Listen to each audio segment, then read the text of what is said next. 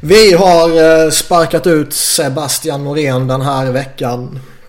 Han fick ju lite beröm i förra avsnittet så för att plocka ner honom på jorden igen så ser vi åt honom att hålla sig borta från det här avsnittet.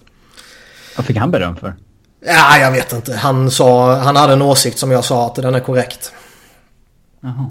Ehm, och jag tycker att han får inte flyga iväg. Så då plockar vi ner honom på jorden igen. Och som ni hörde så är ju Robin tillbaka. Och eh, den här gången har vi dessutom med oss Emil Ullbrand. Ja. Den, eh, ja, den enda eh, Carolina-fan eller supporten här i, i Sverige. I Europa? Ja, faktiskt. Alltså om, om man bortser från typ eh, släkt Familj, och vänner och ja. familj och sånt där till spelare så är det ju typ du. Fin, har du stött på någon annan? Så illa är. Hur många, ändå, hur många svenska Kane-supportrar har du kontakt med? Måste ändå vara en fyra, fem stycken. Jo, det finns ju några. Och sen har man väl stött på några fler på lite hemsidor och sånt från lite olika ställen. Men det är ju inte att man springer på folk jätteofta. Det kan man ju inte Jag påstå. tror du ljuger. Jag tror inte det finns några fler. Alltså det, det blir ju så... eh, I och med att de vann en kupp så var det ju säkert någon som fattade tycke för det laget. När de var i den åldern. Alltså i liksom en Jo. åldern. Ja, Så det kan inte... Jag tror Arizona har ju färre supportrar i Sverige. Har de någon? Sebbe hävdar att han inte ja. håller på dem. De hävdar att han inte håller på dem, men... Fast han är ju fan amerikansk medborgare. Landsförrädaren. Ja, i och för sig. Ja, kan vi inte räkna. han är inte svensk så det blir irrelevant. Ja. Vi kan väl flika in det också att eh, Flyers kommer från en färsk seger mot Carolina. Jag kollar inte matchen så den har vi inte spelat. Ja, en viktig seger. De här hatmatcherna är viktiga att vinna. Matcherna, utöver matcherna mot Pittsburgh och Rangers och Devils och så här så är ju hatmatcherna mot eh, LA, Colorado och Carolina. Såklart. Men eh, ja, vi hoppar väl direkt in på lite eh, ja, rykten, spekulationer och så vidare. Det är ju... Vad blir det? Det blir eh, knappt tre veckor till trade deadline.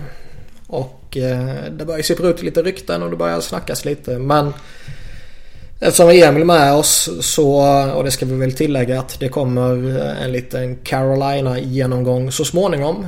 Men vi börjar helt enkelt med lite rykten kring Hurricanes. Eller kanske spekulationer snarare.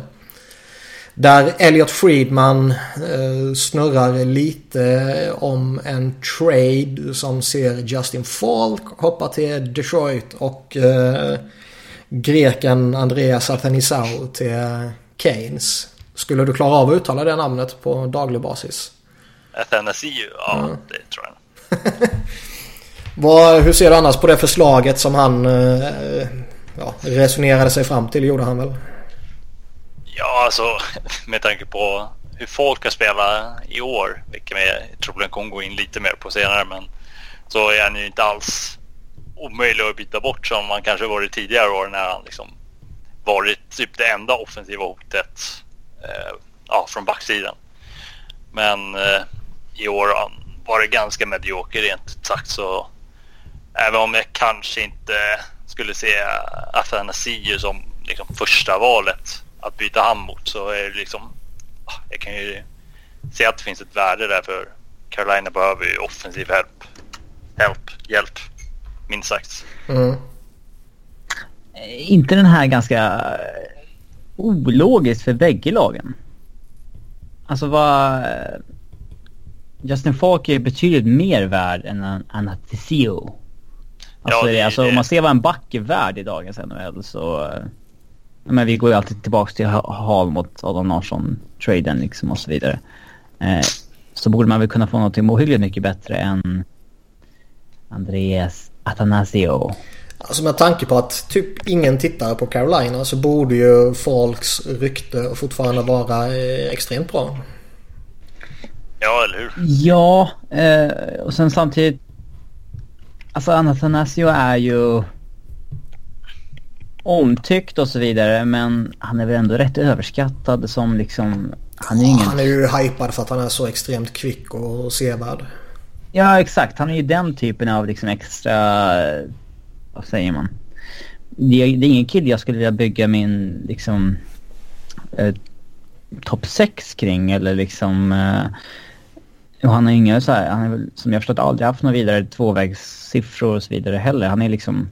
Han är snabb och har en offensiv eh, spets. Som du kan liksom... Ja. Du kan nyttja om du coachar rätt och så vidare. Men... Eh, man gör ju inte bort en ja, top, top pairing defenseman för honom.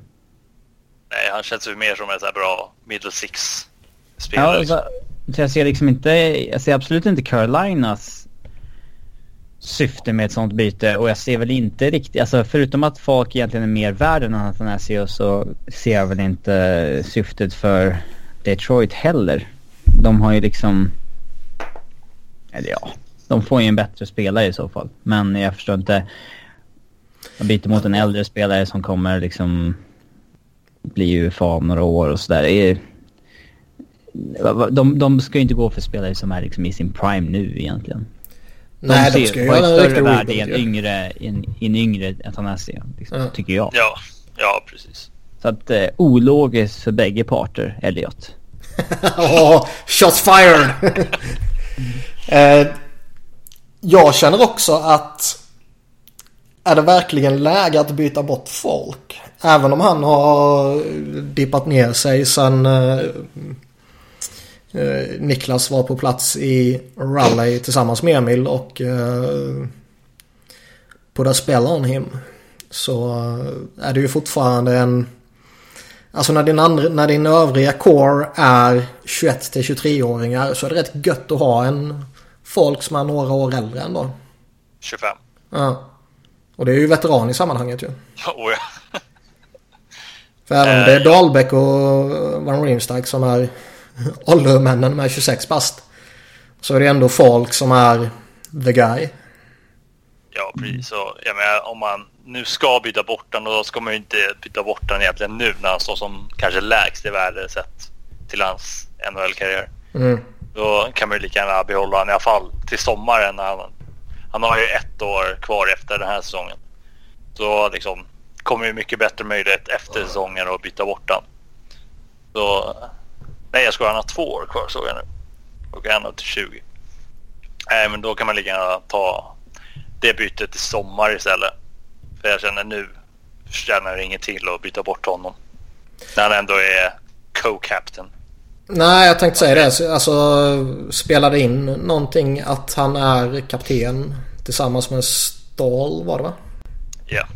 Alltså, jag tycker egentligen inte det, men jag slår vad om att Francis tycker det. Han är ganska lojal mot sina spelare har man märkt. Mm. Så jag tror nog det spelar roll i alla fall för honom. Ja. Uh... Nej, lite som du var inne på. Det känns också som att varför trada honom när hans värde är avsevärt mycket lägre än vad det varit tidigare. Om man inte tror att värdet kommer att sjunka ytterligare för varje vecka som går. Men så känns det ju inte heller. Ja, precis. Nej, men eh, folk ser jag som en... Alltså, som det ser ut nu så måste ju snart någonting hända för den här kåren funkar ju tydligen inte så alltså, om man kan få ett bra utbyte för honom till exempel i sommar då har jag inga problem att byta bort det. Men jag vill ju inte liksom ge bort honom för vad som helst bara för att göra ändringen. Mm. Då är frågan vad jag ska göra med min fuck yeah t-shirt som jag fick när vi var i rally. Den kan du ha kvar. Den är fin. ja. Eh, det ryktas ju lite annat kring eh, Keynes också. Där vi har Derek Ryan som eh, placeras i Pittsburgh bland annat. Ryan som ju gjorde en... Eh, ja, vad var det? En eller två säsonger? Jag minns inte. I Örebro där han var rätt framträdande. Ja, han gjorde en säsong. Mm. Vann poängligan. Mm. Hur har han sett ut som då? Ja, alltså. Man kan ju inte klaga på han rent Alltså, om man ser till spelaren igen, gjorde 29 poäng förra året och är på 26 nu så han ligger ju liksom kanske ja, strax över 30 poäng. Men jag har ju inga problem att byta bort han nu. Han är 31 har utgående och ah, jag tar ju nästa säsong tar jag hellre upp någon av alla centra som finns i Charlotte istället för att satsa vidare på Derek Ryan som man liksom ah, man vet vad man har ganska begränsad offensivt duglig defensivt men inget speciellt så ah, om man kan få liksom ett tredje fjärdedelsval från Pittsburgh det är ju bara att ta det. Mm. Vad skulle han kunna bidra med i Pittsburgh tror du? han har ju liksom varit den här tredje, tredje centern i Carolina och det säger ju egentligen inte mycket eftersom vi har typ ligans sämsta centercore. Så, men han är ju en duglig tredje, fjärde lines spelare som ändå kan bidra lite offensivt. Och han har använts i powerplay också så även om Pittsburgh har lite bättre spelare till den spelformen än vad Carolina har. Så. Han petar inte Crosby i PP menar du? Nu ska man ju inte säga aldrig men...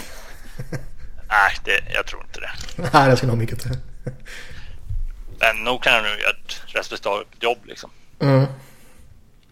Vi lämnar Carolina. Eh, vi har redan pratat på tok för mycket om dem redan nu. Men vi kommer återvända till dem lite senare. Vi fortsätter i vårt lilla ryktessvep. Och eh, hoppar in till Manhattan och New York Rangers. Där Rick Nash, Mikael Grabner och Nick Holden pekas ut som de mest intressanta spelarna i Rangers. När Rangers nu verkar vara redo att trada varenda spelare. Det, det sägs ju, ja, det sägs ju att ingen är eh, safe. Sen är väl, som vi pratade om förra veckan, eh, Henke eh, trygg. Vill han stanna i Rangers så kommer han ju stanna i Rangers och det verkar som att han vill stanna i Rangers vad som än händer säger han i alla fall. Ja, jag tror det. Men om vi börjar på Rick the Dick. Och eh, han har ju nu lämnat in eh, sin lista med 18 lag som han inte kan byta sport till. Eh, efter Rangers eh, förfrågan.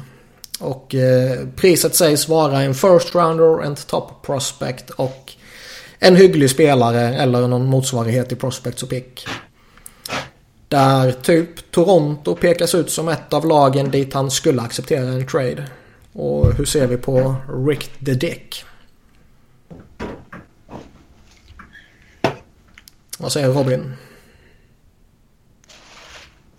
Va? ja, Emil kan börja.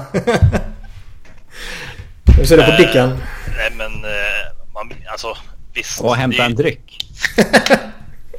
Nej men eh, det är inte samma Rick Nash som man fick liksom i hans tidiga karriär när han var liksom 30-40 målskytt. Men han har ju fortfarande kvaliteter och kunna bidra med. Speciellt i ett slutspel där liksom, går han på en hot streak så kan man ju få ut kanske 10-15 mål på det slutspel och det är ju guld värt för ett lag då.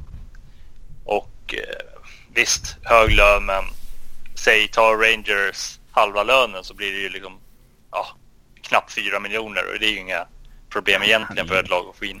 De är ju redo att retaina säger de och det vore ju konstigt annars. Ja precis, när det bara är för det här året liksom. Mm. Alltså, finns det någon spelare vars prislapp inte är first rounder, top prospect och en hygglig spelare längre? Nej. Det känns som alla börjar så. Och sen mm. går ju priset ner ju längre det går och ju närmare traden kommer. Ja. Uh, The Bobfather började ju snacka om att det här är priset men det faktiska utbytet kommer väl så småningom bli vad Minnesota pröjsade för Martin Hansel. Och det var ju ganska bra utbyte ändå. Ja, men det var ju i grunden en first rounder och en second rounder och sen lite utfyllnad. Jo, precis. Nej, men jag kan tänka mig att de verkligen vill ha i alla fall det där first rounder för honom. Sen, det måste de ha så mycket som de har slängt iväg sista åren. Ja, de har ju inte mycket framtid. Även om det inte är lika hemskt som det såg ut för några år sedan där. Så har de ju fortfarande väldigt lite sett till prospects. Och de skulle behöva fylla på med lite nu inför kommande år. Är eh, Rick the Dick någon som ni personligen skulle vilja plocka in i era lag inför en uh, slutspelspush? Nej. Ja, alltså inte... Inte till det förmodade priset. Man kan ju förmodligen få in honom lönemässigt eh, också, men då, jag tror att det täcker upp... Man eh, låser ju sig själv rätt hårt då. Och för övriga moves så att säga. Mm. Nej, alltså Rick Nash 2018 är ingen spelare som jag hade gått igång jättemycket på. Jag skulle... Alltså på vad man betalar såklart. Mm. Allt handlar ju om det. Alltså om, det är, om prislappen är det här som vi precis har pratat om så skulle jag ju ta ett steg tillbaka och titta på annat. Men om man kan pressa ner den lite och man är en vad ska man säga, bonafide contender som behöver lite scoring help kanske. Så eh, Rick Nash på 50% retainat skulle jag nog fan vara redo efter ändå. Det är ju en chansning lite som Emil var inne på. Alltså, man kan ju få 20-25 slutspelsmatcher där han är totalt osynlig. Eller så får man 20-25 slutspelsmatcher där han är dominant. Mm. Nu har han väl fortfarande inte den här... Gå tillbaka några år så hade han en förmåga att ta över en match eller en tidsperiod. Inte en matchperiod utan en Alltså en vecka eller några veckor så här som få andra i ligan kunde göra. Det har han väl tappat lite men fortfarande finns det lite vibbar om det känner jag. Så skulle jag vara ja, typ Pittsburgh liksom. Nu snackar de väl om en winger och grejer. Ja, kanske värt att gå efter honom. Nashville sägs väl ha en winger. Kanske kan vara värt att gå efter Dicken. Ja, jag menar är man liksom en contender eller nära på då och man har liksom eh, de här, säg man har picks, man har prospects och känner att man kan släppa det för att gå för då är det ju ingen, då är det bara att köra egentligen. Mm. Men jag känner ju att till exempel Carolina, alltså jag känner ju de kommer inte gå till slutspel. Då är det ju ingen idé att punga upp med massa för Rick Nash för ett halvår med honom. Nej. Det, då ska man ju vara liksom typ själv, alltså ganska självskriven i slutspelet för att göra det. Mm. Eh, vi hoppar vidare till Mikael Grabner då. Där priset sägs vara en first rounder. Skulle ni pröjsa det för honom? Nej, nej tror jag inte. Även fast han gör, alltså han ligger över 20 mål redan. Så man får ju mål för honom men Nej, jag skulle nog inte göra det. Jag, jag tror nog att någon kommer kunna, eller vilja göra det. Ja, det finns alltså, säkert. First, first runners är ju lite överskattade också, speciellt om det är ett senare val. Ja, så alltså. Det är ju ingen skillnad egentligen på ett andra val tidigt och ett sent första val. Det är liksom... Nej, men alltså, jag tror ändå Grabner är en spelare som många tror, eller, jag tror kan göra en avgörande skillnad liksom. Han var ju underskattad för några år sedan när Rangers tog in honom billigt och Toronto tog in honom billigt och så vidare. Men otroligt konstig period här i Rangers när han gjort, in, gjort mål som en första klasspelare men liksom poäng som, jag menar en tredje line-spelare. Mm. Uh, men uh, alltså, det känns som en kille som kan vara fruktansvärt användbar i slutspel också. Ja, han har ju sin, alltså, sina speciella skills om vi säger så. Mm. Ruskigt snabb och kommer ur sig lägen genom det och han har ju förbättrat sin... Eh, jag, jag, jag, tycker inte pri, tycker inte priset är orimligt i alla fall. Nej, sen... Sen får man ju se hur marknaden utvecklar sig. Alltså är det liksom... Varje marknad har ju sin egen... Eller varje trading deadline har ju sin egen marknad liksom. Men på förhand tycker jag ändå att det känns märkligt att det är ett liksom... Eh, um, ett rimligt pris. Ja, det, det, är väl en rimlig... Vad ska man säga? Det är väl en rimlig prislapp att sätta på honom. Mm. Så tillvida att man eh, som säljande lag alltid börjar lite högt såklart och sen förhandlas det och sen kommer man ner lite och så är man nöjd med det. Um, går Ryan Reeves för en first rounder så ska ju Grabner gå för en first rounder kan jag tycka. Ja, jag vet ju vem jag väljer av de två. Exakt. Men... Uh, nej, också jag sådär. Tänker med, jag Grabner känns ju som ett typexempel på den här spelaren för djupet som man vill ha in inför en slut, ett långt slutspel. Mm. Den typiska deadline-rekryteringen. Eh, ja, alltså jag, tänk, jag tänker mig att det man betalar är ett val kring 2030. Mm. Däremellan, inte att det är tidigare än så. Nej, och jag menar är man ett lag som kanske dansar på slutspelssträcket eller kanske till och med ligger under och försöker göra en push, Chicago eller vad det nu skulle vara liksom. Då gör man ju det lottery protected såklart. Ja. Mm. Men jag kan tänka mig att det kommer finnas ett stort intresse för honom. Spelar PK eh, lite halvgiftig 5 mot 5 sådär med sin speed och ja. Han får nog lite intressenter i alla fall.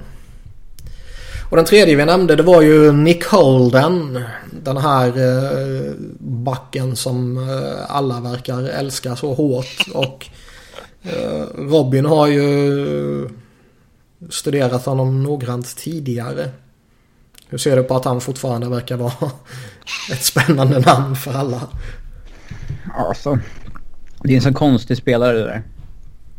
För att han kan ju vara jätteeffektiv ibland men också samtidigt så håller han ju inte en NHL-nivå samtidigt på något konstigt sätt. Mm. Alltså... Ja.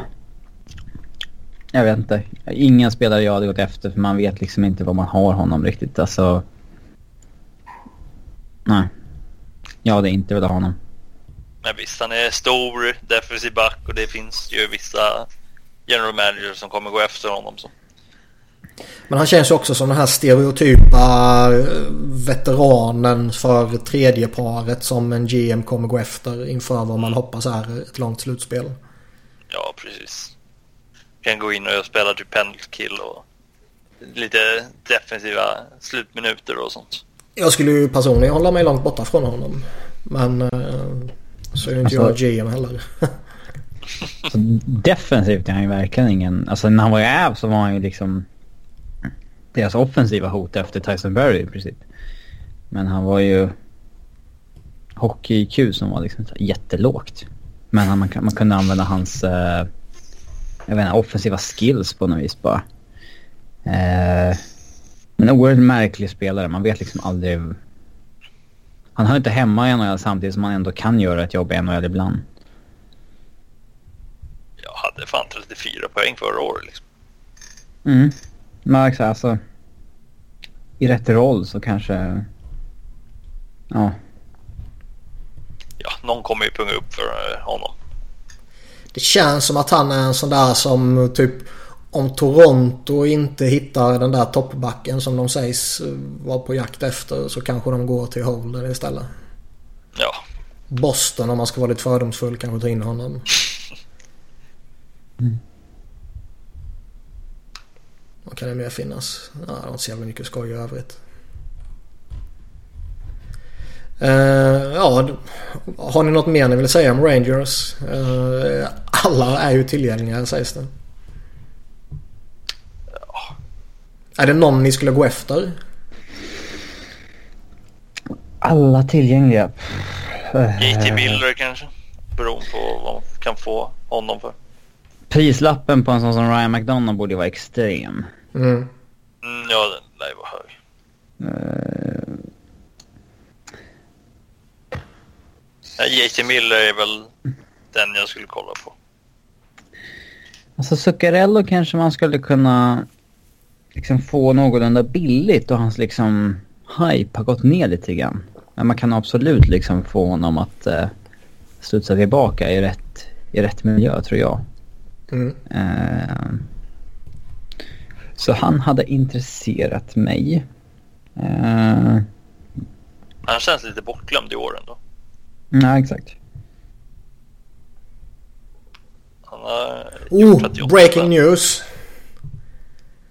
Spice Girls Reunion Tour set for the UK and US. Ja, tack. tack för den. Stort! Är det bekräftat nu? Det är ju ryktats i flera år men man har inte vågat ta ut något i förskott. Nej, nu är det ju... Jo. Det var som när, på lokala krogen här i, i Upplands Väsby, förorten där jag bor. Gissa vem som eh, var på besök och spelade det där? Alltså för ett år sedan, men jag missade det ju. Men alltså... Åh, jo, det läste jag. bor ju fan inte långt ifrån. Jag, nej, jag kommer inte ihåg vem det var, men... Dr Bombay. Oh, han var i Växjö också. Jag missade han. Där är ju liksom 90-tals... Det är 90-talet personifierad. Ja. Kalle, kalle, katta, katta, katta, ja, den, den skivan hade man ju. Ja. Ja, synd att vi inte är lite mer tekniskt kunniga. Jag hade kunnat lägga in en Dr. Bombay-intro till dagens podd. Ja, men det kan jag göra i efterhand. ja. Då får vi kanske betala pengar för det. Det är det värt. Ja, det är det fan värt. Uh, vad pratar ni om när jag avbröt er? Uh, Zuccarello var ni inne på lite. Ja. Mm. Cody McLeod är där Ja, vill du ha honom? Lite grit. Ah. Nej, jag hoppar. Eh, på tal om New York så sägs ju Ilja Kovalchuk, eller rättare sagt nu börjar hans namn cirkulera lite här igen och eh, han ska vara sugen på New York till sommaren och till skillnad från tidigare så är han ju faktiskt UFA om han kommer den här sommaren. Och ja, man förväntas väl titta väldigt noggrant på honom i OS om nu det är prestationerna där kommer indikera någonting med tanke på vilken jävla skitturnering det kommer vara. Ja, det är väl Tavares ersättare då i Islanders. Fast vill han gå till Islanders? Det känns som att han går oh, till ja. Rangers ju. Nej. Det finns bara ett New York-lag. ja. um, visst, stannar, sä, säg att Rangers går in i någon form av rebuild och man säljer av sina stjärnor och man gör en riktig rebuild. Alltså skalar av så mycket man kan och börjar på ungt igen. Vilket jag i och för sig inte tror för det är, det är inte Rangers. Men säg att det sker och att Tavares stannar i Islanders. Då kanske Kowalczyk lockas av dem. Ja, om han nu lockas så... han av att bli the guy i Rangers för ett år och om han inte... Och om han inte ligger bra till framåt deadline så kan han tradas till en contender. Mm. Men, men, kommer han ta ett år? Eller kommer han vilja ha mer? Jag vet inte. Sitter du inte på den infon? Mm. Jag kan ju verkligen väl tänka mig att han är en sån som vill ha liksom, typ, alltså som Radulov egentligen var tidigare också. Men visst, Radulov tog ju ett år och sen fick han ju sitt större kontrakt nu. Ja. Så Kowalczyk kanske tänker likadant. Han är 35 bast till sommaren. Uh, är det någon man verkligen ska gå efter? Ja, det är det om Rangers skulle göra om sitt lag om det är rätt spelare att gå efter. Men ja, man kanske vill ha en sån spelare också och bygga lite runt. Så här veteran, stjärnspelare. Om vi bortsett från Rangers och ser större perspektiv. Är det den spelaren man skulle gå efter?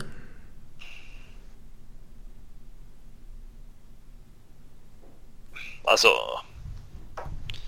om man skulle hålla samma om man skulle veta att han skulle hålla typ samma klass som han när han lämnade eh, Devils senast då liksom ser jag inget problem att ha det men man vet det är ju ändå ah, vad är det sex år sedan fem år sedan han lämnade. Alltså det som oroar är att man hade ju en liten dipp där i KL för något år sedan eller två. Sen verkar han lyft igen när de fick in lite toppspelare och sådär. Men då vet man inte, är det han som liksom... Är det han som driver det där eller är det liksom... Uh, mm. uh, för nu har han ju siffror som antyder att han liksom dominerar KL. Men det har han haft de senaste två åren när Skasen Petersburg har toksatsat och tog in Datsuk och... Uh, ja, halva ryska landslaget. Ja, ja. Det, det är svårt att veta hur mycket liksom, som beror på lag och hur mycket som beror på honom. Mm. Eller liksom hur svaga var de innan de kom in? Att liksom... Han kanske fortfarande var bäst i ligan men det syntes inte liksom i poäng. Ja. Och vi Det- ser ju fortfarande skitspelare från NHL gå in och ligga i topp i poängliga i KHL. Alltså Nigel Dawes är trea, Linden Wey är fyra, Linus Omark femma, Dan Sexton sjua, Matt Ellison åtta. Patrik Zackrisson elva. Den där, den där spelaren som hamnar i Berris Astana i Kazakstan. Det verkar ju vara riktiga... Alltså... Det är som Nigel Dawes till exempel. Mhm. Jättekonstigt. Alltså till och med... Han har ju liksom gjort över 30 baljer fyra säsonger i rad där. Gjorde inte över 30 baljer första tre åren. Men Gjorde är han- inte 30 baljor i NHL. Nej. ja, men det är konstigt de där som vilka tokdominerar som, som får Kazakstans medborgarskap liksom. Eh, ja, men det är en klurig liga det där. Det är klart att det är intressant med vissa spelare och sådär men... Jag skulle väl kunna känna att eh, Kowalczyk på ett år skulle jag kunna vara intresserad av. Eh, för att boosta mitt lag. Samtidigt, det är liksom... Man kan ju inte... Även om man är en av världens bästa spelare och spelar i KHL, det är inte så att man kommer göra två poäng per match där. Nej. Alltså, Nej. titta på när typ Anse Kopitar var i Hockeyallsvenskan. Och visst, han kanske inte var där 100% helhjärtat. Men det är liksom, det är en poäng per match när han är där. Det är inte så här... eh, det finns ju fler spelare som gör en poäng per match i Hockeyallsvenskan som inte hade gjort en poäng per match i NHL som Kopitar. Så det är oerhört svårt att tolka det där tycker jag. Mm. Det är lite skoj att följa honom då nu när han dessutom är eh, UFA när han kommer. Mm. Men jag, jag, jag, jag kan ju tycka att du är Det mer... är bra att han kommer. Alltså de bästa ska ju vara NHL, det är så det ska vara. Ja, absolut. Men jag kan också tycka det är mer relevant att studera honom i KHL än vad det är att studera honom i OS. Ja, fan. Han ska möta Rennie Bork och eh, alltså... Exakt. En glorifierad Karjala Cup. Jag vet fan om jag ens kommer på det där. Nej. Bara för att det är OS skulle det helt plötsligt vara intressant. Jag är svårt att köpa det. Mm. Ja, nej, jag kommer nog inte se så värst mycket av OS. Jag jobbar dessutom. Så. Eh, vi hoppar vidare till Tampa Bay. Som eh, vi har pratat om tidigare veckor sägs jaga en eh, back. Och eh, man ska ha ett långvarigt intresse i Cody Ceesay. Även Ryan McDonough och Michael Green nämns. Eh, Väldigt Var- olika typer av alternativ här. Ja, och var i helvete kommer Cody Ceesay-hypen ifrån?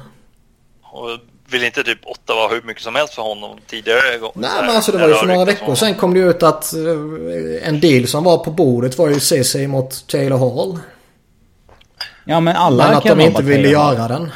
Ottawa. Och han Ceesay mot Jonathan Drouin nämndes när, när Tampa gjorde sig av med honom liksom. Jag fattar inte. Nej men alltså dessutom verkar alla verkar nobba Taylor Hall. De Islanders nobbade ju Travis Hamonic mot honom liksom. Jo. Men Hammond verkar ju ändå Säkert John han med jätteglad för Ceesay. Ja. Nej men CC är väl den... Det är en sån där spelare som har många tools men får inte ihop själva grejen och sen... Men ändå hålls högt av många inklusive framförallt de som... Framförallt egna organisationer. Mm. Um, av någon anledning. Han har aldrig haft poängen för att liksom rättfärdiga en hype. Så den är ju konstig. Sen är det väl lite former first rounder. Ja, De brukar alltid få någon chans till. Ja, ja, men att någon ska betala Kings Ransom för honom är väldigt konstigt. Oh ja. Det är det jag inte fattar. men det är väldigt mycket konstiga saker ofta i NHL känns det som. Jo, det är det ju verkligen. Men det här är en av de mer konstiga. Jo. Mm. Uh, McDonough och Green då? Mike Green känns ju ändå, alltså med tanke på att han är UFA efter säsonger känns ju han en som en dribblig rental att ta in. Med tanke på att Tampa också har liksom, de går för och kan undvara, de, jag tror de har alla sina picks kvar också. Ja, vi pratade om det i förra avsnittet. De har ju alla sina picks och de har eh, ett gäng med prospects de kan eh, undvara. Eh, Ja, De är ju den här, de är ju en bona fide contender. Som utan problem kan offra framtid så länge man inte gör det sju år i rad som Rangers gjorde. Eh, De kan ju offra så pass mycket som de går efter en Ryan McDonough. ja. Och egentligen skiter i osäkerheten kring hans... Eh, kommande UFA. ja, i, i och med att det, man kan inte förlänga med honom nu. Utan de kan ju faktiskt bara ignorera det och, och bara köra. Och tappar de honom som UFA så småningom så, så har de ändå fått ut två slutspel från honom. Ja, Vilket- och förhoppningsvis en Stanley Cup-titel eller så. Ja. Optimalt nog för dem. Mm, mm, mm. Eh, nej, det skulle vara intressant att se vad Stevie Y hittar på där faktiskt. Han brukar lyckas bra med sina trades också. Eh, Tyson Barry har det ryktats om lite. Vi nämnde honom förra avsnittet har jag för mig. Men eh, du ser Robin på ryktena kring honom. Eh, jag har inte sett några rykten kring honom. Men eh, Det är väl bara att eh, han... Ja, de kan tänka sig undvara honom typ. ja, jag vet inte. Det finns ju en del fans som resonerar så att liksom, ja men nu har man Samuel Gerard som man fick i traden för Duchene så nu kan man avvara Tyson Barry. Och man har draftat Cale McCarr som är på uppgång och så vidare. Men samtidigt, man kan ju inte ta de besluten baserat på 30-40 matcher sample size från liksom två, tre prospects kombinerat. Det, så, så kan man inte resonera. Eh, så att eh, jag skulle absolut inte vara redo att skicka Tyson Berry redan nu. Och han har ju varit en spelare som... Alltså han har ju legat... Alltså han snittar ju liksom kring 50 poäng typ tre säsonger. Sen hade han en dipp ner till 40 i fjol när liksom hela laget var väldigt, väldigt dåliga. Väldigt, väldigt, Eh. väldigt, väldigt dåliga. Ja, eh, men liksom allas poängskörd gick ju ner rejält. Landeskog gjorde liksom 33 poäng och Duchene 41 och sådär. Eh, sen så i år, han hade ju... jag tror Han låg tvåa i backarnas poängliga när han blev skadad. Och är ju on, han var ju on pace för liksom upp mot 60 poäng i år då. Så att eh, jag ser...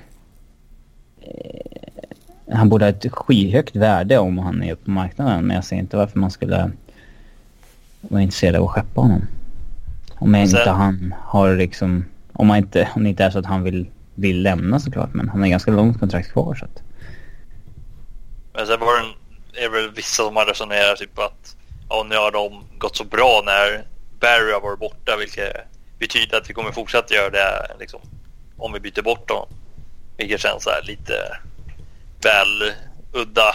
Ja, eh, ja, så kan man ju tänka. Men... Eh, nej, alltså ska de skeppa honom ska man ha ett skyhögt jävla utbyte. Fick man Taylor Hall för Adam Larsson ska man ha något ännu bättre för Tyson Berry. Mm. Men det är nog svårt att hitta. Det kan det nog vara. Eh, en spelare som faktiskt har bett om en trade är ju Josh Leivo i Toronto. Kommer ni gå hårt efter honom? Jag, jag kan inte påstå att jag är expert på just Josh Leivo. Ja, Vad ja, gjorde säger väl- du? Han, han gjorde, jag tror han gjorde sitt kanske första mål mot Carolina någon match. Ja, det är ju ingen bedrift. Nej, det gör ju typ alla känns det som. En Toronto boy som begär en trade från Toronto. Det är ändå intressant. Fast han har ju blivit och, och sidosatt lite så här när eh, snacket som går är väl att när de kallade upp Kappa, eller Kappanen nu här mot, eh, mot slutet istället för att lira honom så eh, tröttnade han och sa ifrån typ. Mm. Ja, han har lirat 25 matcher de senaste två säsongerna sammanlagt i NHL. Och så. Ah, Han vill väl spela. Och det är väl inget konstigt med det egentligen. Nej. Känns inte så jävla skoj att prata med honom. Nej, han är inte... Han är lite no name känns som. Vi hoppar vidare till Buffalo istället. Där eh, trade-rykten kring Ryan O'Reilly har skjutits ner av Buffalo själva. De verkar vilja behålla honom. Och hur ser vi på det? Rätt eller fel? Robin som känner honom som tidigare kan få börja. Ja, det beror ju helt på vad Sabres har för planer här närmaste åren. Um, Ska de göra en Ja. Murray och blow it up i, igen och nej, det alltså de, spel, de, de spelarna som är bra och de har under kontrakt länge får de ju faktiskt hålla hårt i. Så att jag eh, ser väl ingen anledning för dem att skeppa Riley heller. För det är det är ju svårt att få spelare att komma dit. Eh, och committa med längre kontrakt där. Mm. Om man inte erbjuder liksom jättepengar till en Brian Jones då, eller liksom Matt Molson, då kommer ju all, alla liksom. Eh, men... Eh, alltså O'Reilly är ju en bra spelare men... Eh, dyrt jävla kontrakt också. Så jag, jag hade nog inte gått efter honom om jag var något annat lag. Om man inte var liksom... Om man inte ansåg att han är den perfekta pusselbiten. Men... Eh, jag tycker Buffalo borde hålla hårt i honom. Nej men det känns lite, har man en core, forwardscore om man säger så, som är eh, Jack Eichel, Ryan O'Reilly och Casey Middlestad så småningom. Så borde ju det kunna räcka rätt långt ändå. Jämfört Ja. med om man plockar bort Ryan O'Reilly och slänger in Casey Middlestad ensam med Jack Eichel. Beroende på vad man får för utbyte för O'Reilly såklart. Man kan få en supercenter tillbaka men det känns väldigt tveksamt kanske. Det känns mer som att de skulle bättre på backsidan i så fall. Mm. Nej, alltså. Jag kan inte påstå att jag sett han jättemycket men han, han har väl varit rätt bra när han, ja, hela hans liksom Buffalo-tid. Även om lagen inte har varit bra liksom. Mm. Eh, det snackas ju också om eh, några spelare som kanske behöver en nystart någon annanstans. Och eh, Brandon Saad, Boone Jenner och Tobias Rieder eh, nämns. Hur ser du på dem Robin? Eh, ja...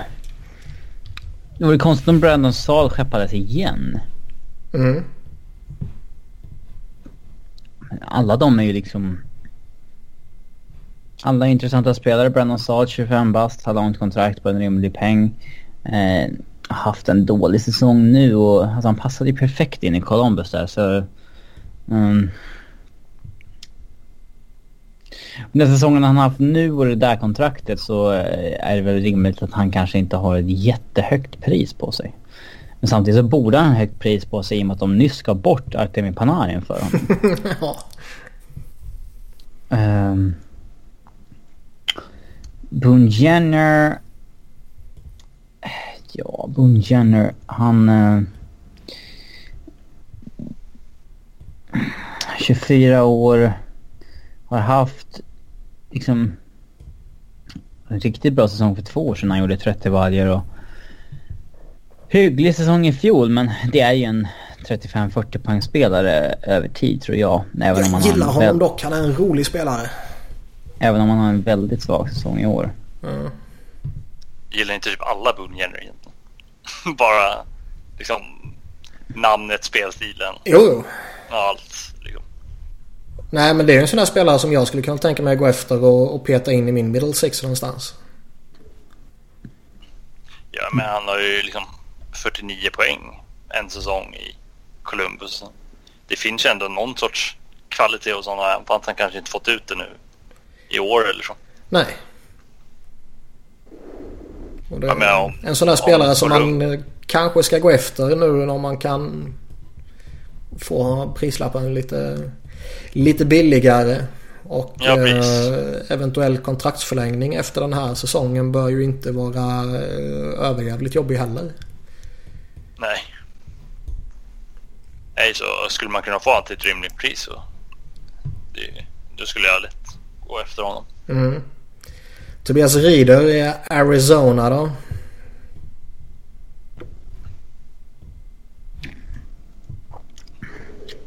Han känns väl lite mer tveksam i så fall.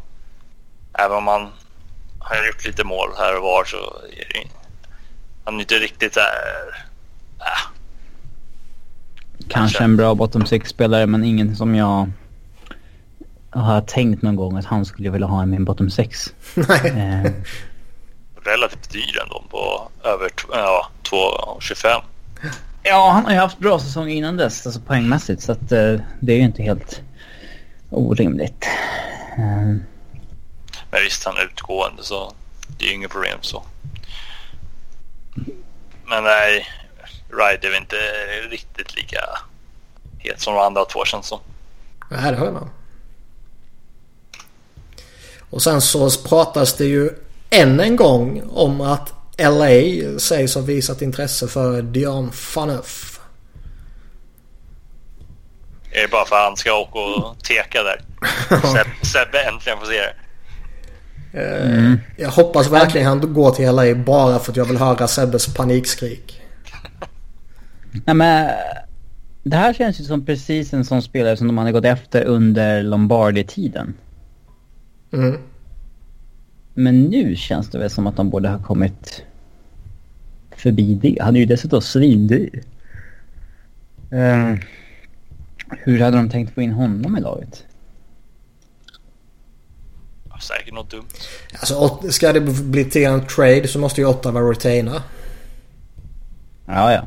Det, det, det är ju en no-brainer. Men jag menar även om man retainar... Alltså säger man retainar 2 miljoner och priset kommer ner till, till 5 så är ju det ändå rätt saftigt att peta in i LA känner jag. Utan de behöver man ju kanske retaina upp till till hälften 3,5 och eh, då är det väl betydligt enklare att peta in honom i LA och ju mer man retainar desto högre blir väl prislappen rimligtvis.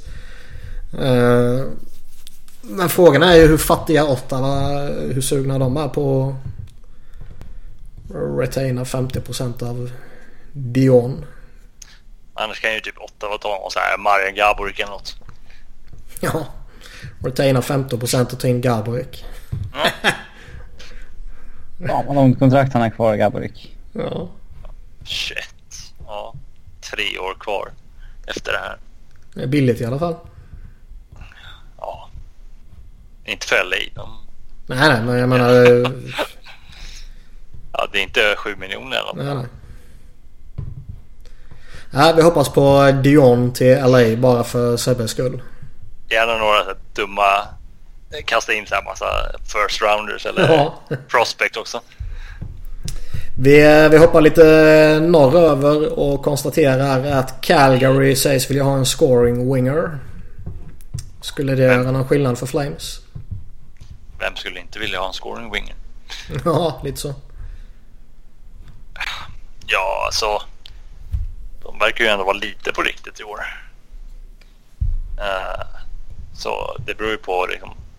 Vill de satsa lite extra för att gå kanske till en konferens-CM eller konferensfinal. Även fast jag inte tror att de tar sig så långt. Men jag vet inte vad, vad, skulle, vad finns det ens för scoring wingers ute? Rick Nash.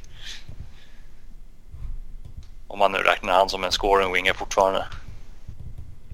Jo, men det får man väl göra. Evander Kane. Känns ju som en spelartyp i alla fall som Flames Grabben. borde jula efter. Eller över. Ja. Men... eh, Grabner är inte omöjlig heller. Nej.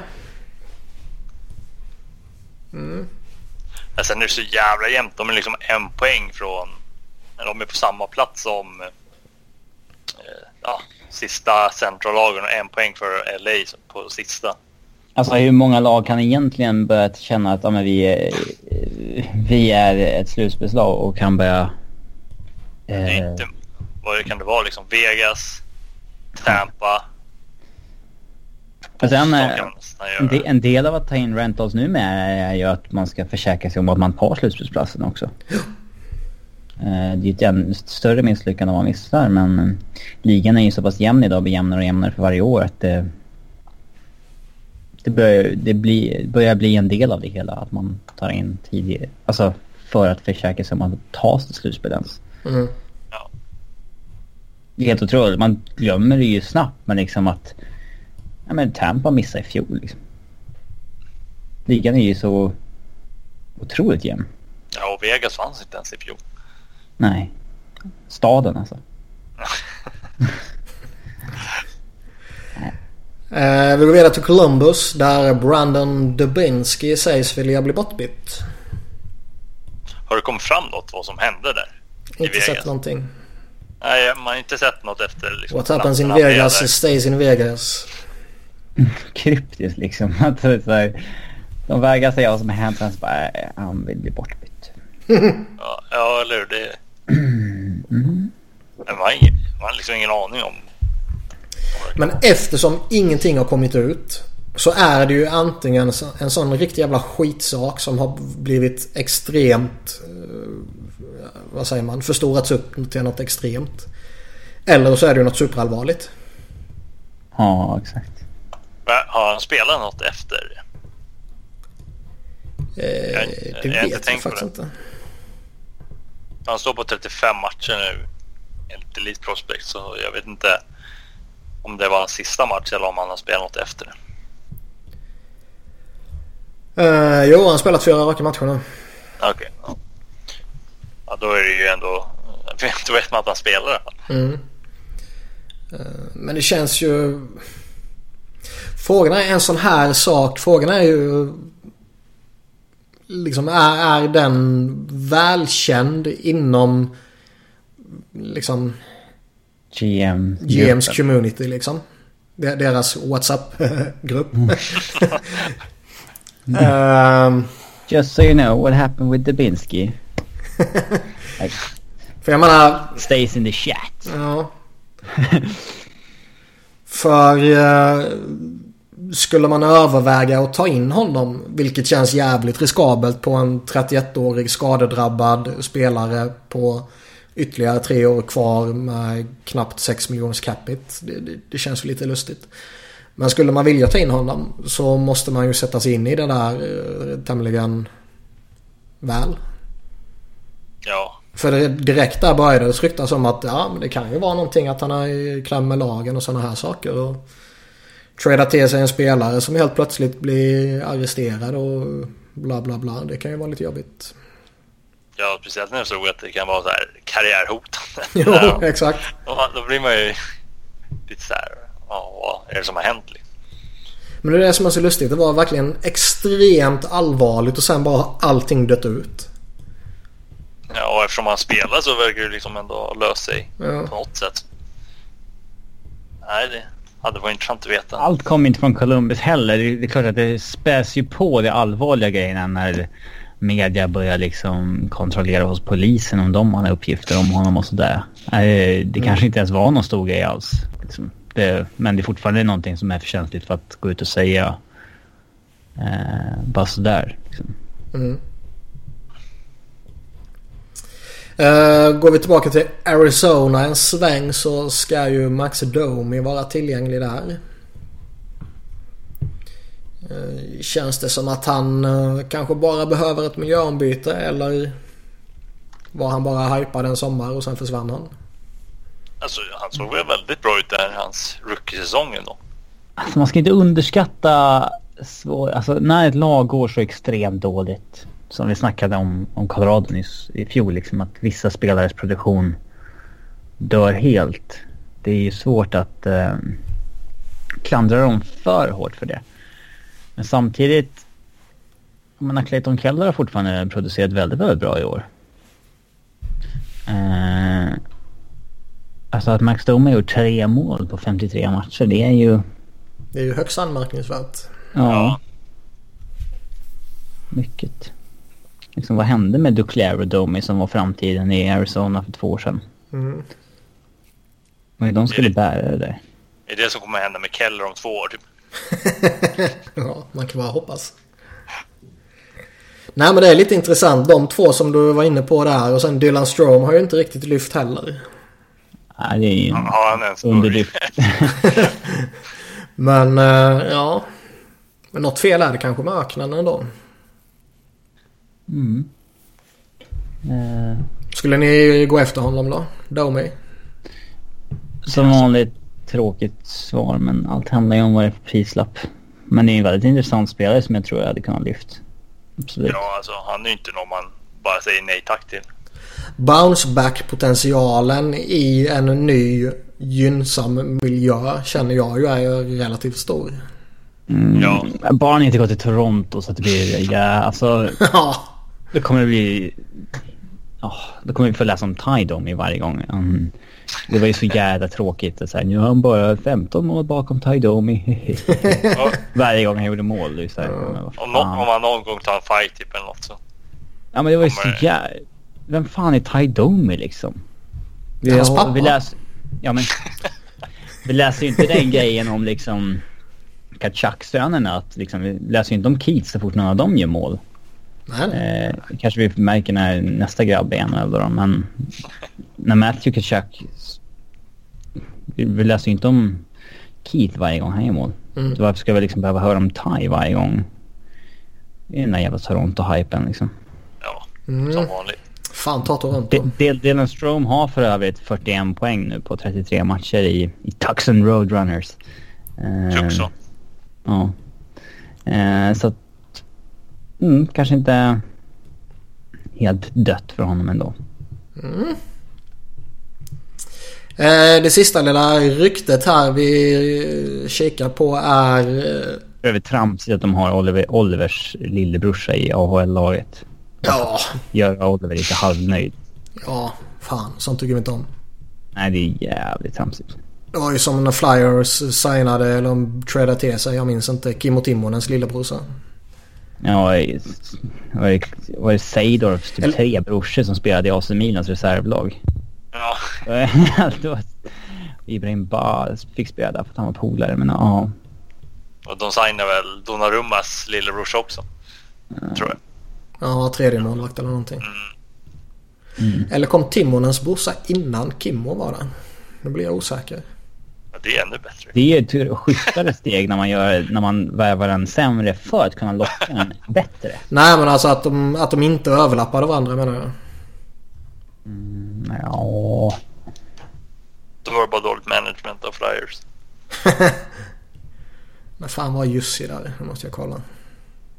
Jussi Timonen. Nej 0607 och 0708 i NHL och AHL. Mm, jag vet inte vad man tror att man ska få ut av det. För det är ju liksom enda anledningen till att han hamnar där. Mm. Eller framförallt i Olivers brorsas fall. Han fick ju inte ens ett NHL-kontrakt, han får liksom ett AHL-kontrakt. Vad var det? Buffalo gjorde väl något liknande med O'Reilly-bröderna jag för mig. Ja, de tog in Cal O'Reilly direkt när de signade Ryan. Kanske för ett löfte till Ryan från början om att vi kommer ta in en brorsa eller någonting.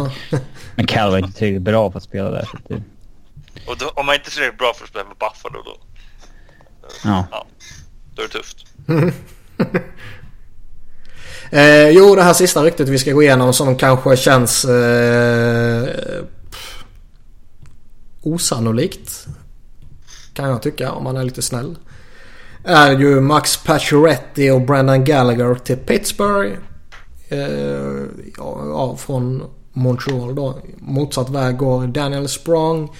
Sean Sebastian D. Jag vet fan hur man uttalar det. Zachary Lawson, en first rounder och en fourth rounder till Montreal då. Ehm, det känns ju som jävligt lustigt. Känns det inte som Montreal blir typ 15 klasser sämre av det? Jo, jo, men jag menar det de är får- ju... De får ju inget speciellt, alltså språng är väl okej men det är ju inget, de får ju inget så här säker liksom till två alltså, av deras bästa Nej, alltså jag, jag, jag kan inte tänka mig att det är... Att det är på riktigt. Och det där first kommer ju liksom vara, ja, efter, ja. Ja, men i bästa 20 fall typ... Ja, exakt. Så jag menar, Ehm, och det, det är jävla lotto vem man plockar där.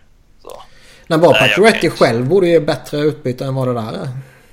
Ja, och Gallagher är väl typ deras näst bästa, eller ja, Mm. topp tre forward också. Och nej, det där tror jag inte Montreal gör. Ja, det var jävligt crazy och skulle Bergevin göra det så ska han ju få sparken Ja. på studs ju. Konstigt när det är så här detaljer till hela Alltså det där är ju liksom... Ja. Det är inte bara att... ehm, Det är prospect på pix. Ja, men det är så här exakta prospects och vilka exakta picks det ska handla om. Men det kan ju vara hittepå. Eller så har det bara kommit fram från ingenstans att eh, eh, någon hittar på och slänger ut det och så är det någon som snappar upp det och så blir det ett rykte. Mm, kanske det. Eller så är det på riktigt. Och Rutherford verkligen tycker att Bergevin är så dum i huvudet så han slänger upp eh, en riktigt jävla skambud och ser om han nappar. Mm. Vem vet? Eh, lite mer allmän fråga då. då. Eh, vilka spelare i våra tre lag kommer bytas bort inför trade deadline? Vi kan börja med Robins Colorado. Alltså om man ska gissa på tre som kan bytas bort. Ja, eller bara säga att han kommer definitivt bli bortbytt. Om det finns någon. Jag Det kanske inte hoppas finns någon. på... ehm, jag hoppas på... Mm, mm, ändå någorlunda realism här. Alltså om man ska gissa vilka det kan vara.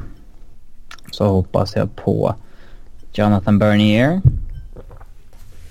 Utgående kontrakt, har gjort en väldigt bra säsong. Kanske lockar någon. Eh, att betala rätt bra. Eh, jag hoppas på Blake Como.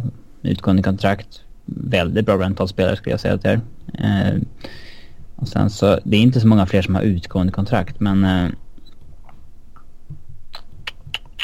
Eh, kanske Mark Barbero som har utgående kontrakt som har ett gott rykte inom stats-communityt. Att liksom, om man vill ha lite djup på backsidan.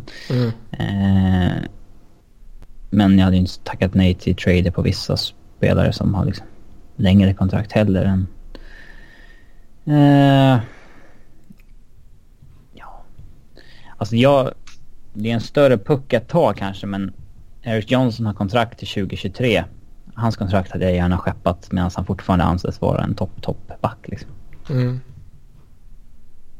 Men Como, Bernier och Barbados är... Emil. Vilka dumpar man från Keynes? Ja, jag skulle ju dumpa fler än vad som kommer dumpas tror jag. Eh, men två som jag ser som relativt rimliga i alla fall med utgående det är ju Du får bara välja Ryan. 20. Inte fler. Typ. Orealistiskt. Det är ju typ två jag vill behålla. Så. Eh, nej men två som borde försvinna med utgående det är ju Derek Ryan som vi nämnde tidigare och uh, Lee Stempniak. Kryger är Ja. intressant då. Ja, Kryger, alltså han, han var en besvikelse i år ändå. Med, Jaså? med, tank, alltså med tanke på det ryktet han kom in i. Eller med från Nästan så Chicago. att man kan tro att han är en produkt av Chicago. Ja men alltså, han är ju vad han är. Sen så är ju det han är inte lika glamoröst om det inte är ett vinnande lag. Jo. Det är lite den, Jo, men det är lite den så jag grejen. Eh, han kommer ju inte göra några 30 poäng eller någonting. Nej, så Så är han kommer vara den väldigt bra defensiva forwarden i en fjärde line. Sen så har han ju fått betalt i efterhand i Chicago som han sitter på. Han kommer inte få 3 miljoner efter sommaren nu. Ehm, I sommar däremot så tycker jag nog att då kommer han vara väldigt intressant att ta in när hans värde inte, när det inte är en 3 miljoners ticket som gäller längre. Ja, det tror jag. Uh, ja, vi hade de två sen. En skulle kunna se ändå är, är ändå så Cam Ward med tanke på att han ändå spelar relativt bra i år. Eh, han ska alltid vara kvar i Ja, Carolina. jo, det kommer han ju fan. Han kommer ju skriva på så här, nya tvåårskontrakt hela tiden. Tills han är 40 eller något. Eh, Mm. Nej, men alltså han, han hade ändå varit, tror jag, en relativt bra liksom, backup.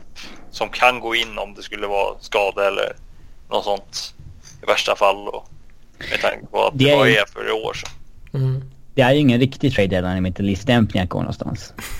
Nej, när han har utgående i alla fall. Mm. När han får en gångs skull få ett tvåårskontrakt så bevisar han, liksom, så bevisar han själv att det var helt fel att genom det. Ja, alltså, jag menar, han gjorde ändå 40 poäng förra året. Ja, men han skulle bara haft ett år. Ja, jo. och sen har han varit skadad nästan hela i år. Han har inte gjort så mycket. Så, ja, man har inte märkt av honom direkt i år. Mm. Så han tycker jag man kan skeppa bort. Så, det är väl de tre. Alltså, det finns ju massa skit. Typ Josh Joris och Klas Dahlbäck och massa strunt. Men det är väl inget folk som vill ha. Nej. Eh, jag tror inte att Philadelphia kommer skeppa ut något om det inte är så att man går på världens förlustsvit de här kvarvarande veckorna och rasar. Det finns det möjlighet till att göra. Det finns det definitivt. Det finns potential för det. Oh ja, oh ja. det är flyers ändå. Det ska gudarna veta att det är, sannolikheten för att det sker är relativt hög. Men... Eh, Vi håller tummarna. ja. Om det skulle ske så känns det ju tämligen givet att man kanske undersöker en Filippola trade. Som är den enda UFAn vi har som är vad jag etablerad. borde kunna tänka mig etablerad och respekterad. Brother Manning då? ja, exakt. alltså han skulle ju säkert någon kunna ta in för djup liksom. Ja, Men jag han tror har... verkar ju ändå värdera honom rätt högt så att liksom de inte vill ge bort honom för ett fjärde val eller dylikt. Nej, man kommer nog inte skänka bort honom. Det tror jag inte. Uh, Nej. Och jag, jag, tror inte att om man fortfarande har slutspelsjakt i sig så att säga så tror jag inte man kommer överväga att skeppa honom. Man använder honom rätt bra och eh, han är, eller man använder honom rätt mycket menar jag. Eh, han är eh, en bra bit ifrån vad han var för några år sedan. Och en bra bit ifrån vad han var i sin prime. Men uh, han är fortfarande en klart användningsbar spelare som jag tycker får lite väl mycket skit. Mest för att han, han får skit för att han inte är fantastisk typ liksom. Uh, lite kritik ska han ha men det överdrivs lite. Annars ja. tror jag... Uh, jag har svårt att se att man tradar Wayne Simmons även om man borde göra det. Vi pratade om honom för några veckor sedan och det är ju det här klassiska powerforwarden som är 30 bast och eh, snart kommer börja gå ut för och står inför ett nytt kontrakt. Jag känner mig rätt övertygad om att man kommer signa honom på något nytt istället för att trada. Men man borde fan inte göra det.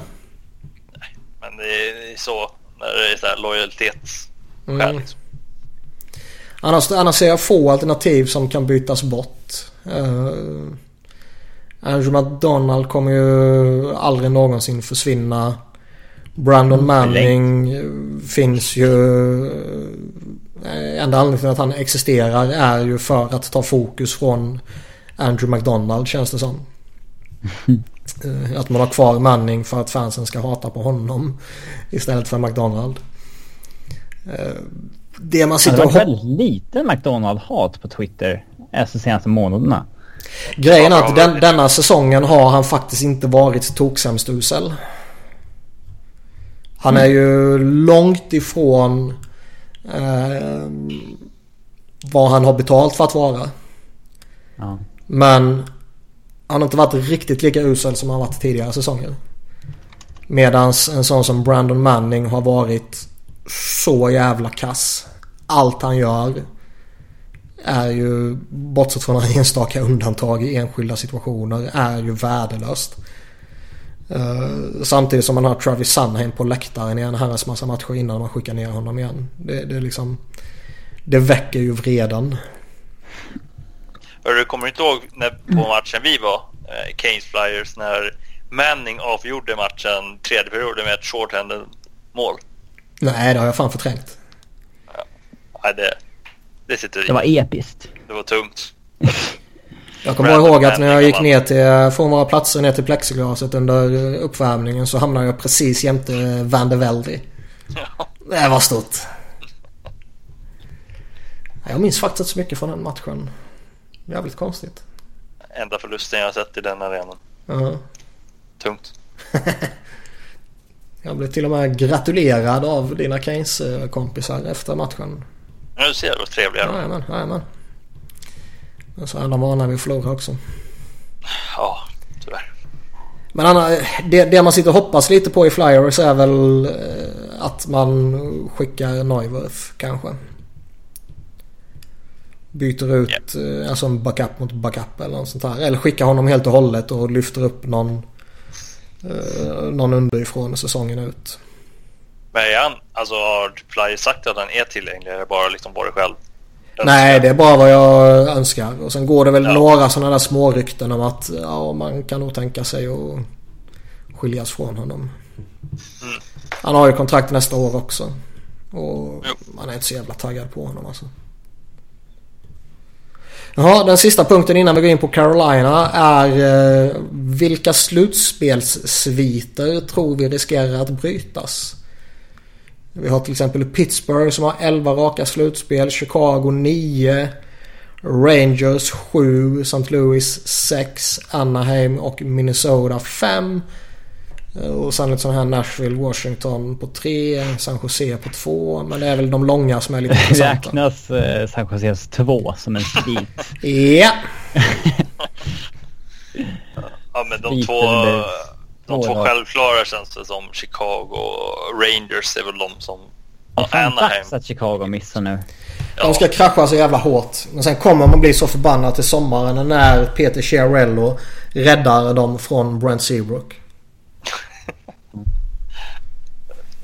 Det är ganska klart att det kommer han också. Ja, ja.